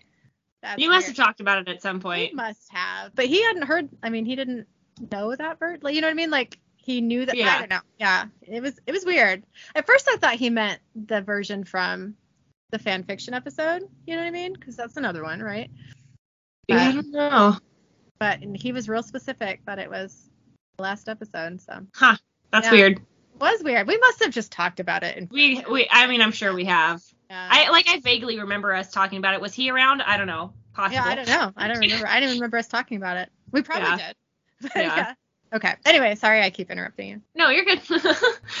um, so it says Crowley and Dean's exchange of jerk and bitch is a throwback to Sam and Dean's teasing exchange of the same in Supernatural the pilot, um, repeated throughout the earlier seasons. Um, I don't like so- it. I know, like, okay, I'm sorry, that's a Sam and Dean thing, not a Crowley and Dean thing. No, you can't just take over someone's thing. That's what feels so yucky about it. You know Yeah. what I mean? Like, ew, what are you doing? Yeah. Don't you feel don't really like it. slimy doing that? Both of you. Like, there's hmm no way you say that and don't think, oh, you used to do this with somebody else or Yeah. with my little brother. Like, no. that was probably the point for Crowley. Sure, yeah. But Dean, Yep. I mean, I guess he just doesn't give a shit because he's a demon, so whatever. Yeah. Uh, And I mean, maybe he just like called him a jerk because he that was just a thing, and then Dean was like, "Oh, this is familiar, bitch," you know, like. so I don't like I don't know. I don't like Uh, it. Anyways, yeah. um, so it says the actor who plays Cole, um, which is Travis Aaron Wade, is actually three years older than Jensen Ackles, which I don't know. Okay, you know. Well, um, because he Cole says actually I don't know if he said it in this episode, but this is not a spoiler, but like okay, maybe it's a little spoiler. Um so Cole was a kid when he first encountered Dean. And then Yeah. they kind of flash back to that. And Dean looks Mhm. like he did in like the first season, you know, that Yeah. age basically. yeah, And Cole is a kid, but like Mhm. they look the same age basically Yeah. now. So yeah. I don't Mhm. know why they did that. Why did they do that? Yeah, Why did they like- with someone who looks a little older, or Mhm. change the backstory if they needed to go with that actor because it didn't quite. It was noticeably weird. You know, even the first time Yeah. I thought I was like, eh, I'm confused. Yeah. hmm Okay. like at first like before like when I first watched this I thought it was like a they like maybe were hunters together and like had a beef or something you know Mhm. like that's Yeah. but I was like mm, you know anyways I don't want to give anything Yeah, away um so it says um Jacob Davies, uh, who's uh, Cole's son, um, previously appeared in the episode uh, Supernatural, Plucky Pennywhistle's Magical Menagerie, uh, from, Oh. 2000, from 2012 as Tyler. I don't remember who Tyler is. I wonder if Tyler's the main kid. I think Tyler is the main kid. Okay, Maybe. Well, he didn't look familiar to me. I don't No. know. But I mean, it wouldn't necessarily to me because I forget everything. So yeah, same here. Same here. I don't know. Oh. I feel like this this kid in this episode was younger than that kid, the main the main boy, you know, yeah, in that episode. So I wonder if it's somebody else, or maybe I just don't remember. That could be. yeah, I don't know. Yeah. Um. So it says for most of seasons 10 and 11, as shown on Netflix, the intros, um, which is the then and the road so far, are missing. So I guess in Netflix it's missing. I don't know that it's missing like in the DVDs or something, but anyway, I don't know. Whatever. Yeah. I read it. It's there. I don't know if it's true or not. Um. I mean, I, it did it did play at the beginning of this episode on Netflix. yeah. Yeah. Yeah. But it doesn't I, I all of them, I guess. I don't know. Yeah, not sure. So I don't know how valid that fact is, but whatever. Um, so it says it's the first appearance of Cole, um, Cole Trenton, played by uh, Travis Aaron Wade. Um, it says Emily Fonda, who plays Anne Marie, previously had a small role in The French Mistake from 2011. Uh, who doesn't say as who. It just says she was there. It says small, role, so she was probably in the back. somewhere. The only thing flashing through my mind is like, you know, when they first get into like our world or whatever world it is, that Mhm. where it's supernatural is a show. Um, Mhm. there there are like maybe there's a girl who like interviews Sam about, you know, or interviews. She yeah, could have yeah. been literally anybody in the crew Yeah. to, you know, like it's, if That's it's the if they say mind. small role, that means she probably didn't have any lines, you know, like Uh, yeah, she probably walked in the background. yeah, Yeah. So Okay. Um, uh, it says when Sam talks to the clerk in the gas station for when he is searching for Dean, the clerk reenacts what Dean was saying with the "Say my name" over and over again. uh, the "Say my name" quote is possibly from Breaking Bad. Um, uh, when Walter White says "Say my name" in the episode "Say my name," which was released in 2012. Um, so it says Raquel Riskin, which is who plays Dar, the demon at the beginning, um, previously appeared in the episode "I Believe the Children Are Our Future" as Amber Greer, which I like. That's ringing bells in my head, but like I don't know why. I got nothing. I can't even Yeah. pull up in my brain what episode that is or what happens. In I don't know. Yeah. Okay. um. So it says, uh, obviously, since it's a new season, it's the start of a new intro. Um, and it says Sam and Dean didn't share a scene together in the episode. That's our our last fact. Mhm. No scenes together. They did. They did have like a phone call though, so that seems like They had a phone call, but they weren't like not- in yeah. the they scene didn't together. even need to you know? record that like at the same time. I'm sure they didn't. Why would they? Yeah. Yeah. So weird. Yeah. Huh. Yeah. Okay. Cool. Okay. Sorry. There's the fruit fly like It's okay. flying around my face and it's driving me nuts. Okay. Um, so our research from this week um, is off of ndtourism.com and it's North Dakota ghost stories because Cool. we're in North Dakota and I don't think that happens that often. South Not Dakota, Not that often. Yeah. but not Well, we've been there like five times and we just don't remember. I know, no idea, but I don't remember reading any of this, so hopefully this will all be new. um, uh, so it says uh, there are some pretty scary places in North Dakota. Um, here's a sampling of some experiences related by um, friends and neighbors. Uh, it says you may have heard some of the stories. If not, enjoy if you dare. Ooh, I like it. I do dare. North Dakota. I dare. Um, so this says uh, Shauna Carnes, Cairns, Carnes. I'm gonna go with Carnes. Uh, ghost story. Um, and it says I am the administrative assistant in the office at a James at the James in Williston. Um, I've heard things while here working and usually just chalk it up as the old building settling. Uh, the James was built in 1911. On October 4th, October. How did I get October? It's July 4th. How did I like go July? Nope, October. This is where we're going. I think I just saw the O from on. I don't know. Anyways, um, on July 4th, the office was closed. the office. I'm struggling so bad right now. I don't know what's happening. No, you're doing fine. Oh no. Okay. Let me just start over again. Okay.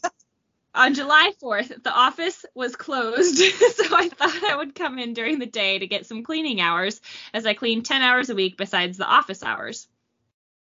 Uh, while upstairs mopping Gallery 1, I heard a large banging noise.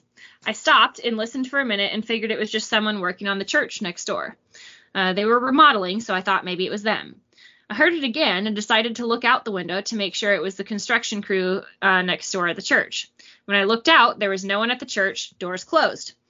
I heard it again and said out loud, Oh, duh, it's the 4th of July, probably just fireworks. Then I heard what sounded like a child or small adult run across center stage downstairs. I put the mop away and left. That was a smart thing to do. Yes.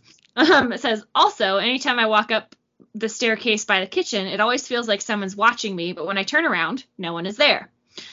After many other people experienced stories like mine, we invited the paranormal investigators of North Dakota to come and have a look. They picked up multiple sounds, the same footsteps and small voices I heard. They also brought out this camera that is designed to track the movement of something in the room. It's basically the same technology that a video game would use when it's tracking your movements when you play the remote. Uh, one of the investigators stood in front of the camera, and a little stick figure popped up over her image. Um, because you know, you know what I'm talking about. the- exactly what you're talking Yeah. about. Yeah, I don't remember what that's called, but yeah. yeah. Um, it says it was the video game picking up uh, her presence based on her movements. It was just her there alone in the room for a while. Suddenly, another stick figure showed up on the screen to the right of her, a smaller one, the size of a small child. She stuck her hand out to see if whatever the camera was picking up would react to it. To our bewilderment, the tiny stick figure lifted its hand as well and touched hers. Ew. Um, just like a little kid wanting to hold their mother's hand. Oh. Um, it says when the investigators first came into the James Memorial Arts Museum, uh, the first thing one of them said was, I can feel how loved this place is. And that's so true.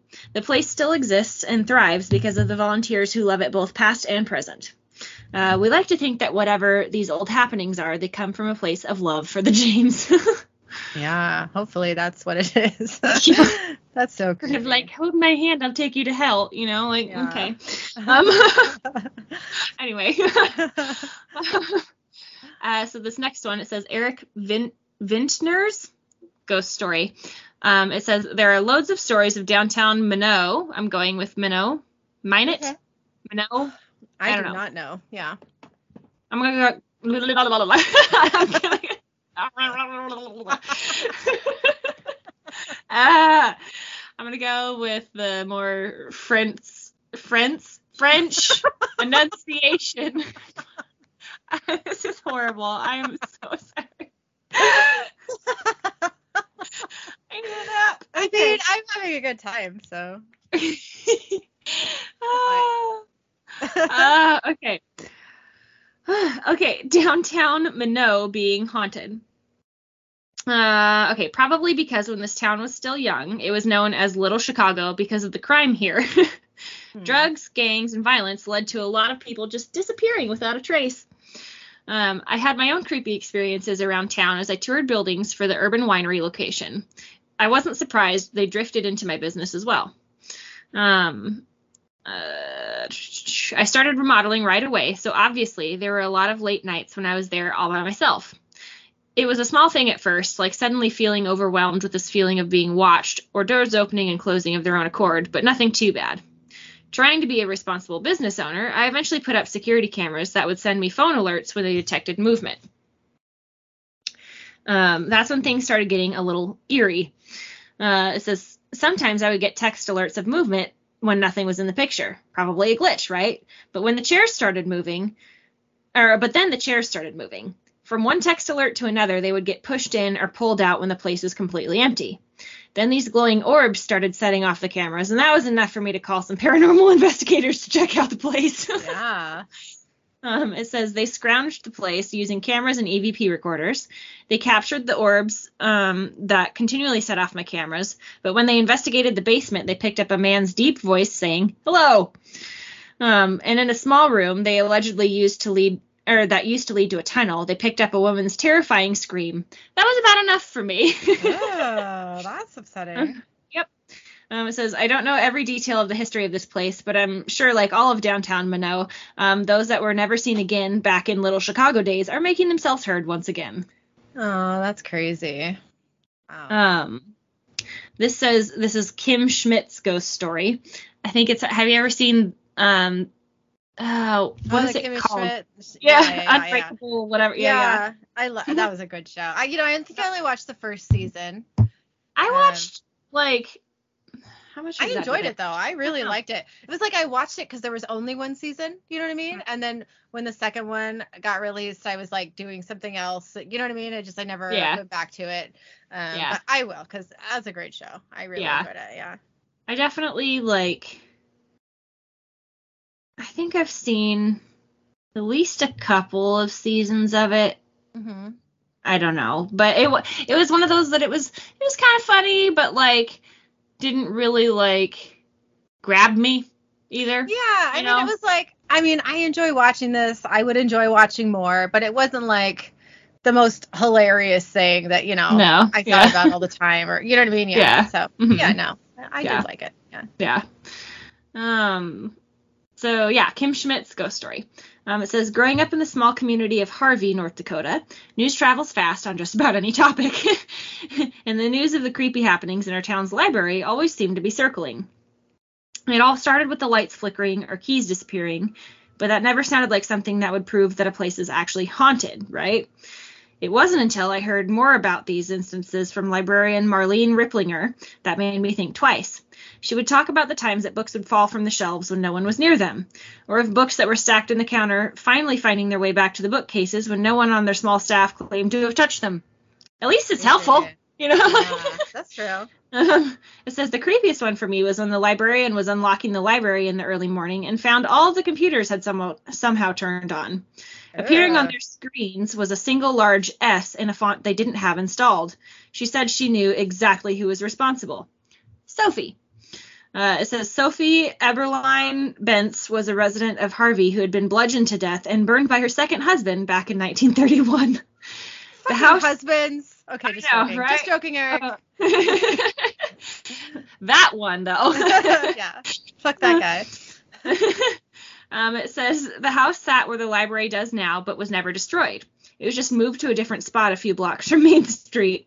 Wow. Um, apparently, several people have tried living there, but could, uh, but never could for long, saying something just wasn't right about the house. Uh, As for the library, Marlene says Sophie is a fairly well-behaved ghost, but has a tendency to act out when people ask about her.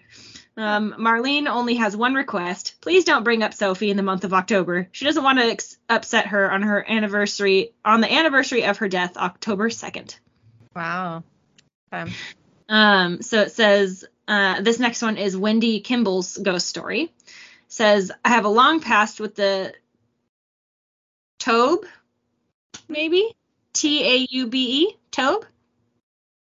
that's We'll how I would say it. Yeah. Probably wrong, but that's what I would say. Sure. Names, man, they're hard sometimes. Hard, yeah. Um, so uh, Taube Museum of Art. Um, she she's volunteering, teaching classes, and for a few years she was the gallery manager. It says several times while working there, myself and others have heard footsteps coming from the back kitchen across the original marble floors of the main gallery toward the front offices. Sounds of things dropping or shifting can be heard from the gift shop, and shadows and the feeling of being watched from the upper level where the permanent collection is stored. Children often look up to the permanent collection area and ask cautiously what is up there. I had a recent visit while picking up art supplies for a class with my two year old granddaughter as we walked up to the last two steps to the main gallery.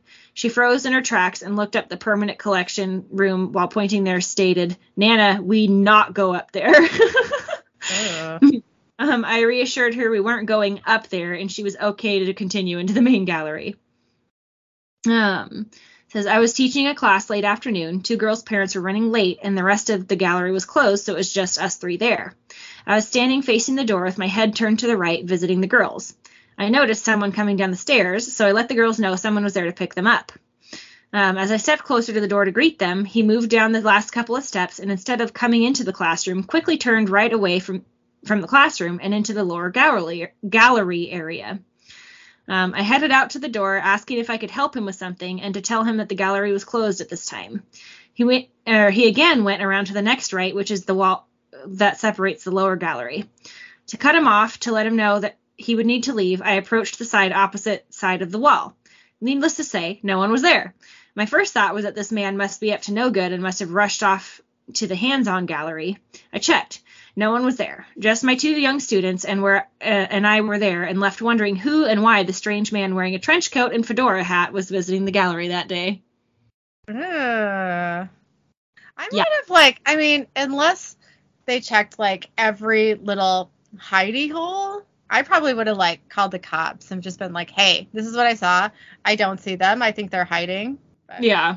I probably would have done that too. Yeah. Been like, um, something's weird about this and Also, I can't have find him. Children. You know what I mean? Like yeah. Mm-hmm. Yeah. There's a couple kids here. Also, by the time that they leave, I don't want to be by myself here. And also, like locking up and everything and just leaving somebody in there is not a good idea. That's not a good idea either. Yeah, I would have definitely done that. That's Yeah. that's maybe though, maybe she did check or he I can't remember if he said it was a girl or a guy, but like Uh, or and also that doesn't matter, but like yeah, I yeah, I I maybe they did check every little place. But I would even be afraid of that with like kids there. You know what I mean? It'd be more like Yeah. all right, we're gonna leave the building and wait Mhm. for your parents and also I'm calling the cops. Like yeah. hmm Yeah. Definitely. interesting. Okay.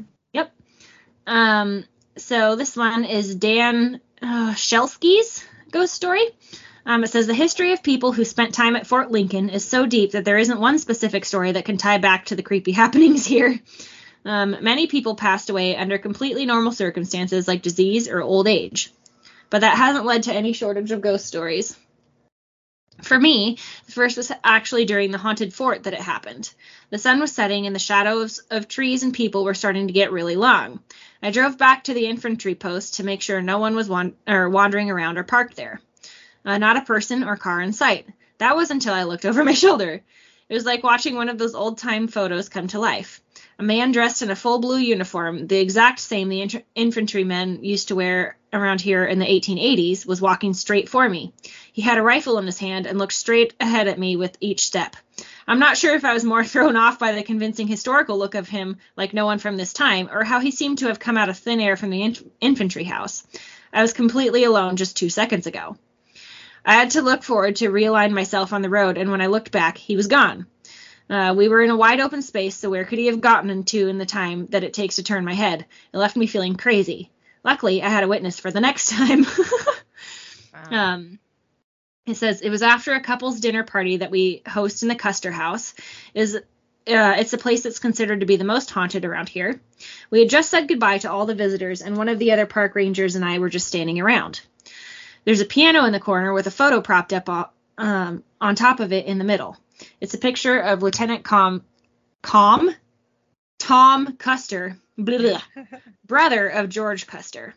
He lived in that old house as well. I happened to be looking right at the photo when it suddenly flew off the side of the piano and hit the floor. That thing was nowhere near the edge of the piano, and no windows were open to blame a rogue wind. It's impossible it could have fallen so aggressively of its own accord. We both just looked at each other and asked, Did that really happen?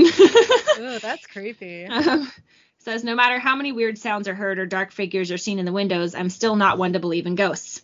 But I have to admit, there's a lot of things that happen around here that you just can't explain. Wow.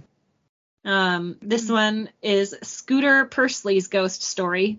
Scooter's kind of a fun name, I gotta say. I knew someone named Scooter in high school, and he was a fun guy. And it was always really fun to be like, "Hey, Scooter," you know. Yeah. I, mean? like, I knew I wasn't like good friends with him till enough to be like, "Why do people call you that?" Because that wasn't his actual name. That was like Oh, yeah. name, you know. So Huh? Yeah. yeah.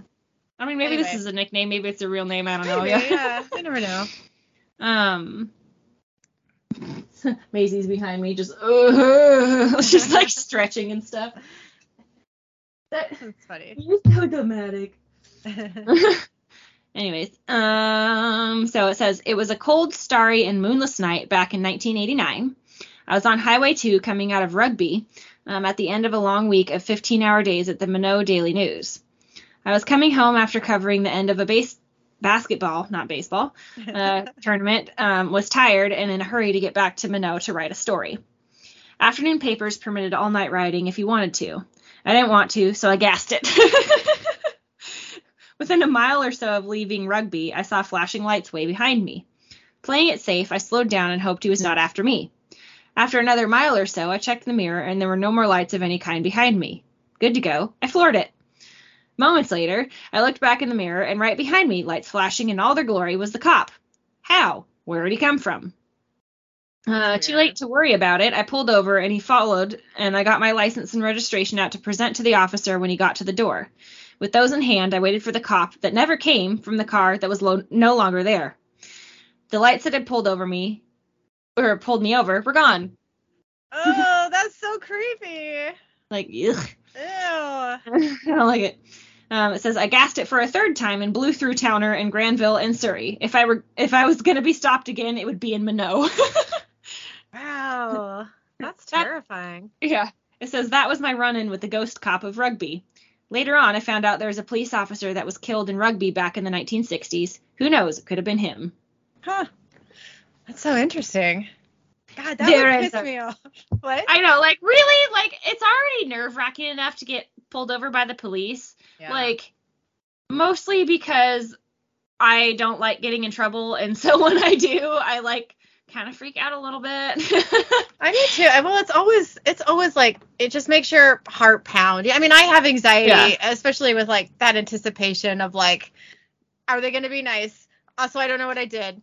Yeah. Also, you know what I mean? It's just like, Mhm. uh, what's gonna happen? Am I going to jail? Like, did Yeah. I do anything to go to jail? No, but like, yeah, you don't know, right? Is Yeah. this even a nice guy? Is this even an actual cop? Because I know people who have been pulled over by not actual cops. You know what I Yeah. mean? Mhm. And that's a terrifying situation. Like, Mhm. they tell you, like, if you ever get pulled over, you know, call 911 and make sure that's a real cop. But like, Mhm. they're gonna be so pleasant with you after that, right? Yeah. Like, I don't know. Yeah. Anyway, I was just going on a tangent there. But yeah, you're already you're already freaking out, Mhm. and then suddenly they're gone. Was that real? Am I questioning my sanity? Uh, also, like, was I hallucinating? You know, like go through all that anxiety of anticipation for nothing. Like, I would be mad about that. in which case I'd have a different form of anxiety afterwards because it's like, okay, but like, what was that? You know, like, right? Yeah, that's just that's a Yeah. big. Yeah, I don't I don't want my emotions toyed toyed with like that. So. no, Yeah. neither do I. Yeah. Yep.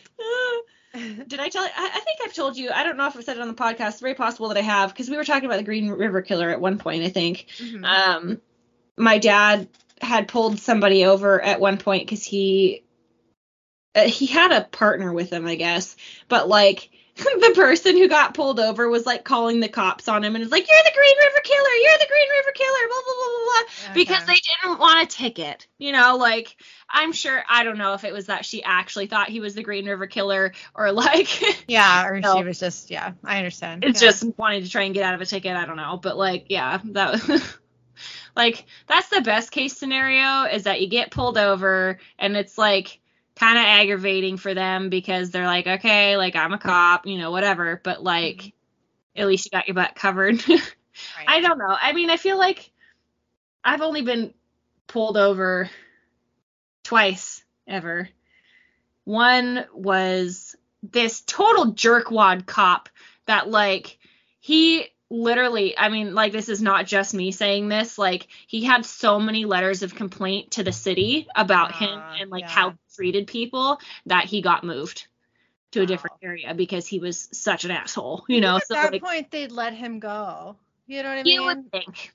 He was a motorcycle cop though, and like let's be real. No offense to motorcycle cops out there, but like there's not much you can you can't arrest people, right? That's true. Like, You're not are you gonna- gonna put them on the back of your bike. yeah, right. like, that's true. That's You true. know, I guess you could call in help for somebody to arrest somebody or whatever, you know, but like pretty much your job is giving out tickets, you know, like that's true. Yeah. which okay fine you know Mhm. but like this guy had such a bad attitude he was so awful to everybody like i was he had pulled me over and i was like telling my mom that he was you know a jerk basically to me. And she's like oh you're just being dramatic and blah blah blah blah blah right? He pulled her over like a week or two later for going four over the speed limit. And when she tried to like speed up by one or two miles per hour to pull over because she was in front of like a big development area and she was trying to like get out of the way because she was like oh well like i thought he was gonna either pull into the development and go to something else or like was trying to get past me or whatever. So Mhm. she like sped up very briefly and like pulled over once she got to the other side of that um entrance and he was like i should get you for running from the cops and it's like really she sped That's up briefly to pull over for you like Yeah. Really? I mean, I would understand if he had that thought immediately as she was speeding up, but once you see that they're pulling like, over, like, no. two miles per hour and you literally at that point hardly can tell that somebody is speeding up unless they're going that slow to begin with That's true. you know like Yeah. That's interesting. come on you know Yeah. yeah anyways Ugh. but that was that was i don't remember how i got off in this tangent but like yeah he was a jerk Yeah. But- I've been pulled over a lot of times. I mean, but to be fair, I mean, I've had my license for longer than you, right? Because Yeah. I'm, way older than you. So, yeah way older okay, but I mean, I'm older than you. So, um, but, but I, I have had been pulled over quite a bit. Um, I've only had a few tickets, so fuck Yeah. off. But like, yeah largely my my experiences with cops in those situations has been okay. Most of them, Yeah. I would say, were actually quite nice. Mhm. It could be that I'm like basically in a state of panic when that happens, and Yeah. they don't want to escalate that. but, I, you know, but okay, but yeah, I have had a couple. Um, like I had that experience in Idaho with that cop like screaming at me, "Where's the white stuff?" And that wasn't great. But once he realized that I did not actually have any white stuff, he was really friendly. So, hey, all right, that's just your your scary cop. Where's the drugs bit? I get it. Okay. yeah, yeah. Like, all right, all right, but But, like, like, uh, why? You know? yeah, I, I mean, I've had some like neutral experiences where it was they weren't nice, but they weren't mean. They were just Mhm. baseline fine. You know what I mean? Yeah. Mhm. The job and completely no emotions in either direction, and I understand that too. So Yeah. uh, I can't remember any like actual bad experience except for that that one cop who turned out to be just fine. He just yeah Yeah. started out screaming. So. Yeah. Yeah the only other cop that i've been pulled well it was a state patrol guy that i got pulled over by. He was actually very friendly you know like apparently i was in the left lane for too long. Okay you know like i was like i didn't know there was a limit on how many miles you could be over there. And there was somebody that was like just kind of barely like we were going like a similar speed but there was not really anybody else on the road. And so I, I wasn't gonna like speed up speed up to pull ahead of them and like get over but also like I wasn't gonna slow way down to get behind them either so I just Yeah. kind of was like there for a little bit sense, and yeah. like there was nobody else on the road it was I like see if you were like blocking, you know what I mean, Yeah. or like causing a backup. Yes, you should have gotten over, but yeah, I thought that would be okay in that situation. That's yeah uh, I mean, like apparently there's rules about how long you, it's two miles, by the way, that you can be Oh, in the left okay. lane. So Huh. the more you know. Well, I have But- broken that law a lot. oh, so have I. Yeah. Wow. Okay. well, and know that. so like I, I mean, he pulled me over. He was really nice. He's like, "Do you know why I pulled you over?" I'm like, "No," you know, Yeah. like again, hate getting in trouble, and I'm kind of like. also, I think he felt bad because like when he it was dark outside because it's mostly dark in Washington all the time. Mm. Yeah. Because yay the state. But anyways, and so like he like pulled me over and he was like he shone his flat or he, he is that the right word? Hmm. He shined his flashlight. There we go. Like right into my eyes, and I was like, ah, you know. yeah. Like, right. oh sorry, you know, and I was like, eh, okay, it's fine, it's fine, you know, like Mhm. okay, you know. And so I think he kind of felt bad about that, and I was like, I have a concealed carry permit, and like I think I need to tell you that, but like. I have my gun with me, but it's underneath. It's locked up in the safe. It's right there. Do you want me to get it out? I don't know what you want me to do. What do I do? You know, I was like, I don't yeah. get pulled over, and he's like, it's fine. Keep it there. Just give me your card. It'll be fine. I was like, okay. I'm like, I just, I'm just gonna get my my registration's in here, okay? You know, and I was just like freaking out. Like, I don't even know why, but I was just like, I. That's literally been the second time ever in my life that I was pulled over. So I just was Yeah. like, I don't know what to do. You know. right. No, that makes sense. I mean, they Yeah. probably prefer you to be like that than like an asshole. You know what. I mean? Like if they had to pick between that, that's what they're gonna go with. You know? Yeah.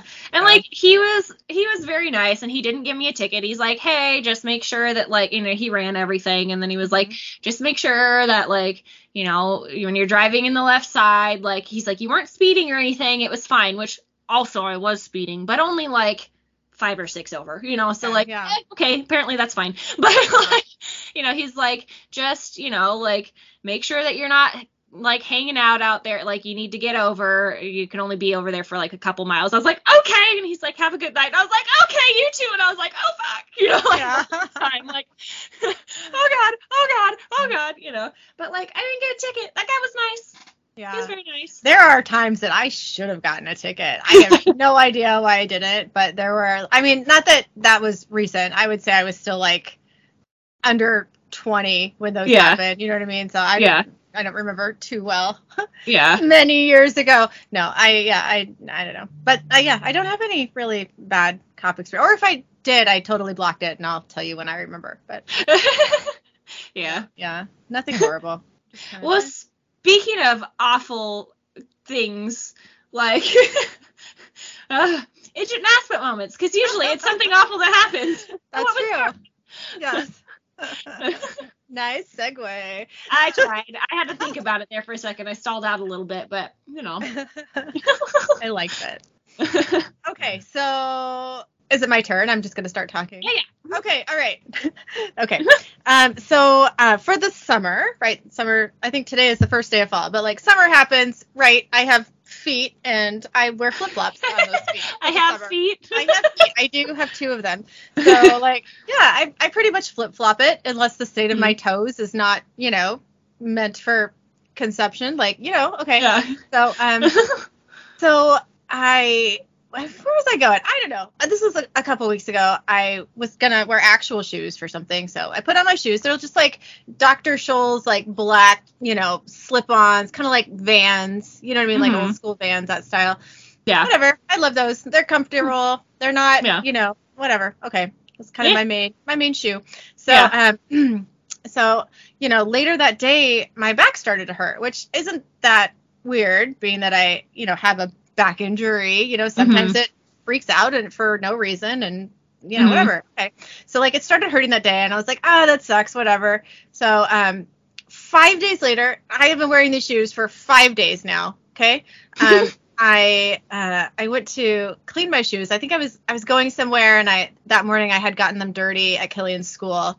Um, just walking through like muddy grass, you know. So Mhm. I was like, I'm gonna clean off the mud off the top of these. So I get my, you know, wet wipe, and I I start at like the bottom of the shoe, and I'm looking at the sole, and I was like, oh, these are all fucked up. Like there's holes in them. Like, and I was like, wait a minute, my old my old pair of these shoes, you know, that's that's why I stopped. That's why I got new pairs. Like, was have I been wearing the old ones this time? So I turned the other one over, and I'm like, oh no, this one's beautiful.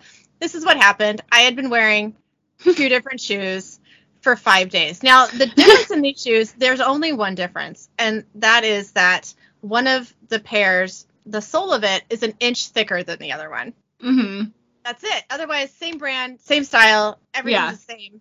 One is just an inch higher. So, yeah, I have been wearing two different shoes for five fucking days. And guess what? My back hurts so bad. And Oh yeah. Holy shit. I mean, I spent like hours on my feet in these shoes for five days, like five days in a row. So I was Yeah. like, oh, fuck. Like, like really? Yeah. an. And Eric's like, why haven't you thrown those away? And I was like, I don't know. What if I just wanted like shitty shoes to wear in like a wetty, wetty, like a, like a rainy, you know, situation? I don't know. I don't know. I just, I haven't thrown them away. Like, yeah. eh. right. And he's like, okay. So the other day, I'm going through like all of Killian's shoes because our entryway is just like covered in shoes, right? And I'm like, mm-hmm. most of these are way too small for him. Get rid of them. hmm So I'm getting rid of them, and I'm like, I should throw that old pair of shoes away. Well, guess what? I can only find one of them, and it turns out I have like a problem with separating my shoes from their, you know, soulmate. See what I mean? So really, like I was like, I can't throw this one away by itself. It can't go to shoe heaven without its shoe partner. Like, like you could do it. I'm like, I can't. Where is it? It's gone. Like, I don't know where it is. Anyways, it was just a big anxiety thing, and I didn't actually throw it away. Like it's still there, lurking. Just the one on it. its own. Yeah. Anyway, I was, you know, stupid and caused myself pain for not noticing. I asked a couple people who had hung out with me during those five days, and they're like, "Yeah, I didn't notice." I'm like, I mean, that's good. right? Yeah. It's My not like it was if it wasn't noticeable to anyone, especially you when you put them on and you see one after the other and it wasn't noticeable. I mean, like, eh, Yeah. just a height problem at that point. Yeah, my dad was like, "You should do the opposite, you know, for the other foot to kind of even yourself out." And I was like, "I'm not gonna." He's like, "Why?" I was like, "Somebody might notice now. Like, I can't do it." also, you can't find the other ones. I did, so whatever. But yeah. Anyways, so that was stupid, and I I'm stupid. So, hey, I've done stuff like that before. but So- five days in a row. These these were days that I had to take them on and off multiple times each day. I made that decision to wear the wrong shoe like Multiple three times. times a day for five days in a row. Yeah. Yep. oh man. Yeah. Anyway, what was your harassment moment? well, so mine, I also kind of hurt myself, but not in. I don't know. So Maisie, it's kind of funny. She, I don't know why I've decided that this is a thing that I need to do. I think it's because I've seen so many videos of people doing this with their German shepherds. They teach them to like howl. Oh yeah, yeah. or like to growl on command or whatever and like you know like okay like look tough or whatever and the you know? And like you know i don't know if i'm ever gonna need that but what if i do? And like that'd be a cool trick to have you know like cool out on a walk and somebody's like okay you know like that somebody's messing with me and i'm just like hey like look tough or whatever and just, you know like okay you know like yeah, i'm good with it you know? Right. um, but at any rate, so I decided I was like, oh well, I'm gonna teach her to howl first. I think that might be easier than trying to teach her to growl because she doesn't growl that much, right? And so I'm like howling at her like a lunatic, trying to get her to howl, right? And I eventually like I did get her to howl a couple of times. Um eh, but like by hitting these weird spots in my voice that like Oh no. should not happen. And I was like, that was a pretty convincing growl on my or a howl on my part. Also, like I think I broke my vocal cords. and so I had like a pretty pretty awesome sore throat for like a day and I sounded kind of like for like a day or so because I was trying to teach my dog to basically sing a song and I could not sing said song without hurting myself. So oh, that's really funny though. I think that's a, a good thing to teach her. does she know? No. Because you know, I we tried so like Travis because he's a hunter has a predator collar Mhm. and it's like it has like all these different sounds of different animals that you can play through like a little like microphone speaker thing that's Mhm. supposed to like call in animals of different varieties, right? And so there's like f- three or four different just like coyote calls, you know, one's like the pups, one's like them howling, one's them trying to like locate and every t- there's this one that it's like the whole pack is like howling trying to like lo- it's like a location thing. She just oh woo like every time she's not very like good at howling and her voice always kind of cracks. Yeah. Like, Oh, ah, cute. Ah, ah, "Ah, you know okay you know But- oh. so we played that a couple times and got her to howl and I was like good howl you know and she's like what you know yeah. Does she get it no but Yeah. at some point i am convinced that i will teach her to howl on command that'd be kind of fun That would be fun. I Oh. mean, I think that's awesome. also would she shut up once i taught her to do it i don't know I know. That's Mm, funny. I mean, Killian would love it if she would just howl on command, because like Yeah. he'll howl on command. So Yeah. that would be fun. That would be a lot of fun. yeah yeah Yeah. we can just cool. both sit there and yell at each other Mhm. I like it. So- I, uh, I only I lose my voice ridiculously like almost every time I go to a concert. This includes, you know, karaoke at the conventions because I apparently woo so much. Like Oh, yeah. I'm, I'm a woo girl. Yeah, I am a woo girl. I've made peace with this. Like yeah. So like if you stick me at a concert and I'm enjoying it, I'll woo a lot and then the next day I'm like, why do I have no voice? And like, because you're wooing. you wooed too hard yeah, yeah. That's exactly what and it's so embarrassing. People are like, Oh, are you sick? I'm like, No, I just went to a concert. Stupid. Yeah. I can't, like I feel like I've met a lot of people that have been to a lot of concerts, and that's like a pretty normal thing. You know, is like yeah. I, have lost my a voice lot because of I went to a concert because I was, you know, singing or cheering or whatever, you know. But like, yeah. mhm. yeah. but- I, I like to woo. That's like my main concert noise. You know? Woo! yeah, I mean it inspires other wooing and yeah. I just, it's uh, yeah, it's better than just like the clap that like I'm not even doing hard enough for the person next to me to hear over all the other woos. And Yeah. You know what I mean? It's like it and that hurts my hands. Yeah, it just doesn't have any effect. Like, why are you even doing it? Like, might just add Yeah. to the noise in some way, which is gonna be a, a woo. So anyway, okay. Yeah. well, thanks for I listening don't to even us. know what I do. Oh, sorry. I don't know what I don't even know what I do. Like at concerts, I couldn't tell you.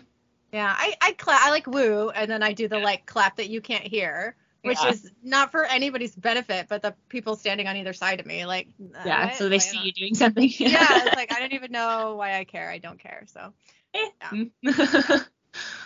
I think the I, the last time I really lost my voice at a concert was New Kids on the Block. And I, I, we, so this is a long time ago. I haven't been to, well, I have a child and don't really have free time, so that's why I haven't gone to a concert. I did go to Kansas. That was awesome. Yeah. go see them if you can. Um, but yeah, I, I, I, was surprised I didn't lose my voice after that. But anyways, New Kids on the Block. Yeah. I don't know how old I was. It was right before Lady Gaga's first single came out. I know that because she opened for the New Kids on the Block, and I had Okay. never heard of her before. Okay. And it was amazing. Yeah. Like, I mean, she is amazing, especially Yeah. on stage. You know what I mean? She's Mhm. quite the event. But like, uh, no one had heard of her, and she just Mhm. was like amazing. We everyone was just staring at her stupidly, like I don't know what's happening. This is the coolest moment of my life. Also, she's not wearing pants, right? Like everyone was just like, whoa, this is weird, and I like it. So, uh, so that was that was really cool. And then when she, you know, came out with her first single, I was like, I saw her. She's awesome. You know. yeah. That's fun. But yeah, New Kids, I I like wooed my face off. It was it was amazing. And you know what? So did Eric. So I'm just gonna put that out there. Yeah. Yeah. Was a good show. Okay. Thank you for listening to us and our shenanigans. You can email us at idiots and assbutts podcast at gmail.com. The word and is spelled out. You can also find us on Facebook and Instagram under Idiots and Assbutts, a supernatural podcast. Make sure to rate and view, review us on iTunes and send us your Idjit and Assbutt moments for a chance to hear your story on our podcast. Thanks again. Thank you.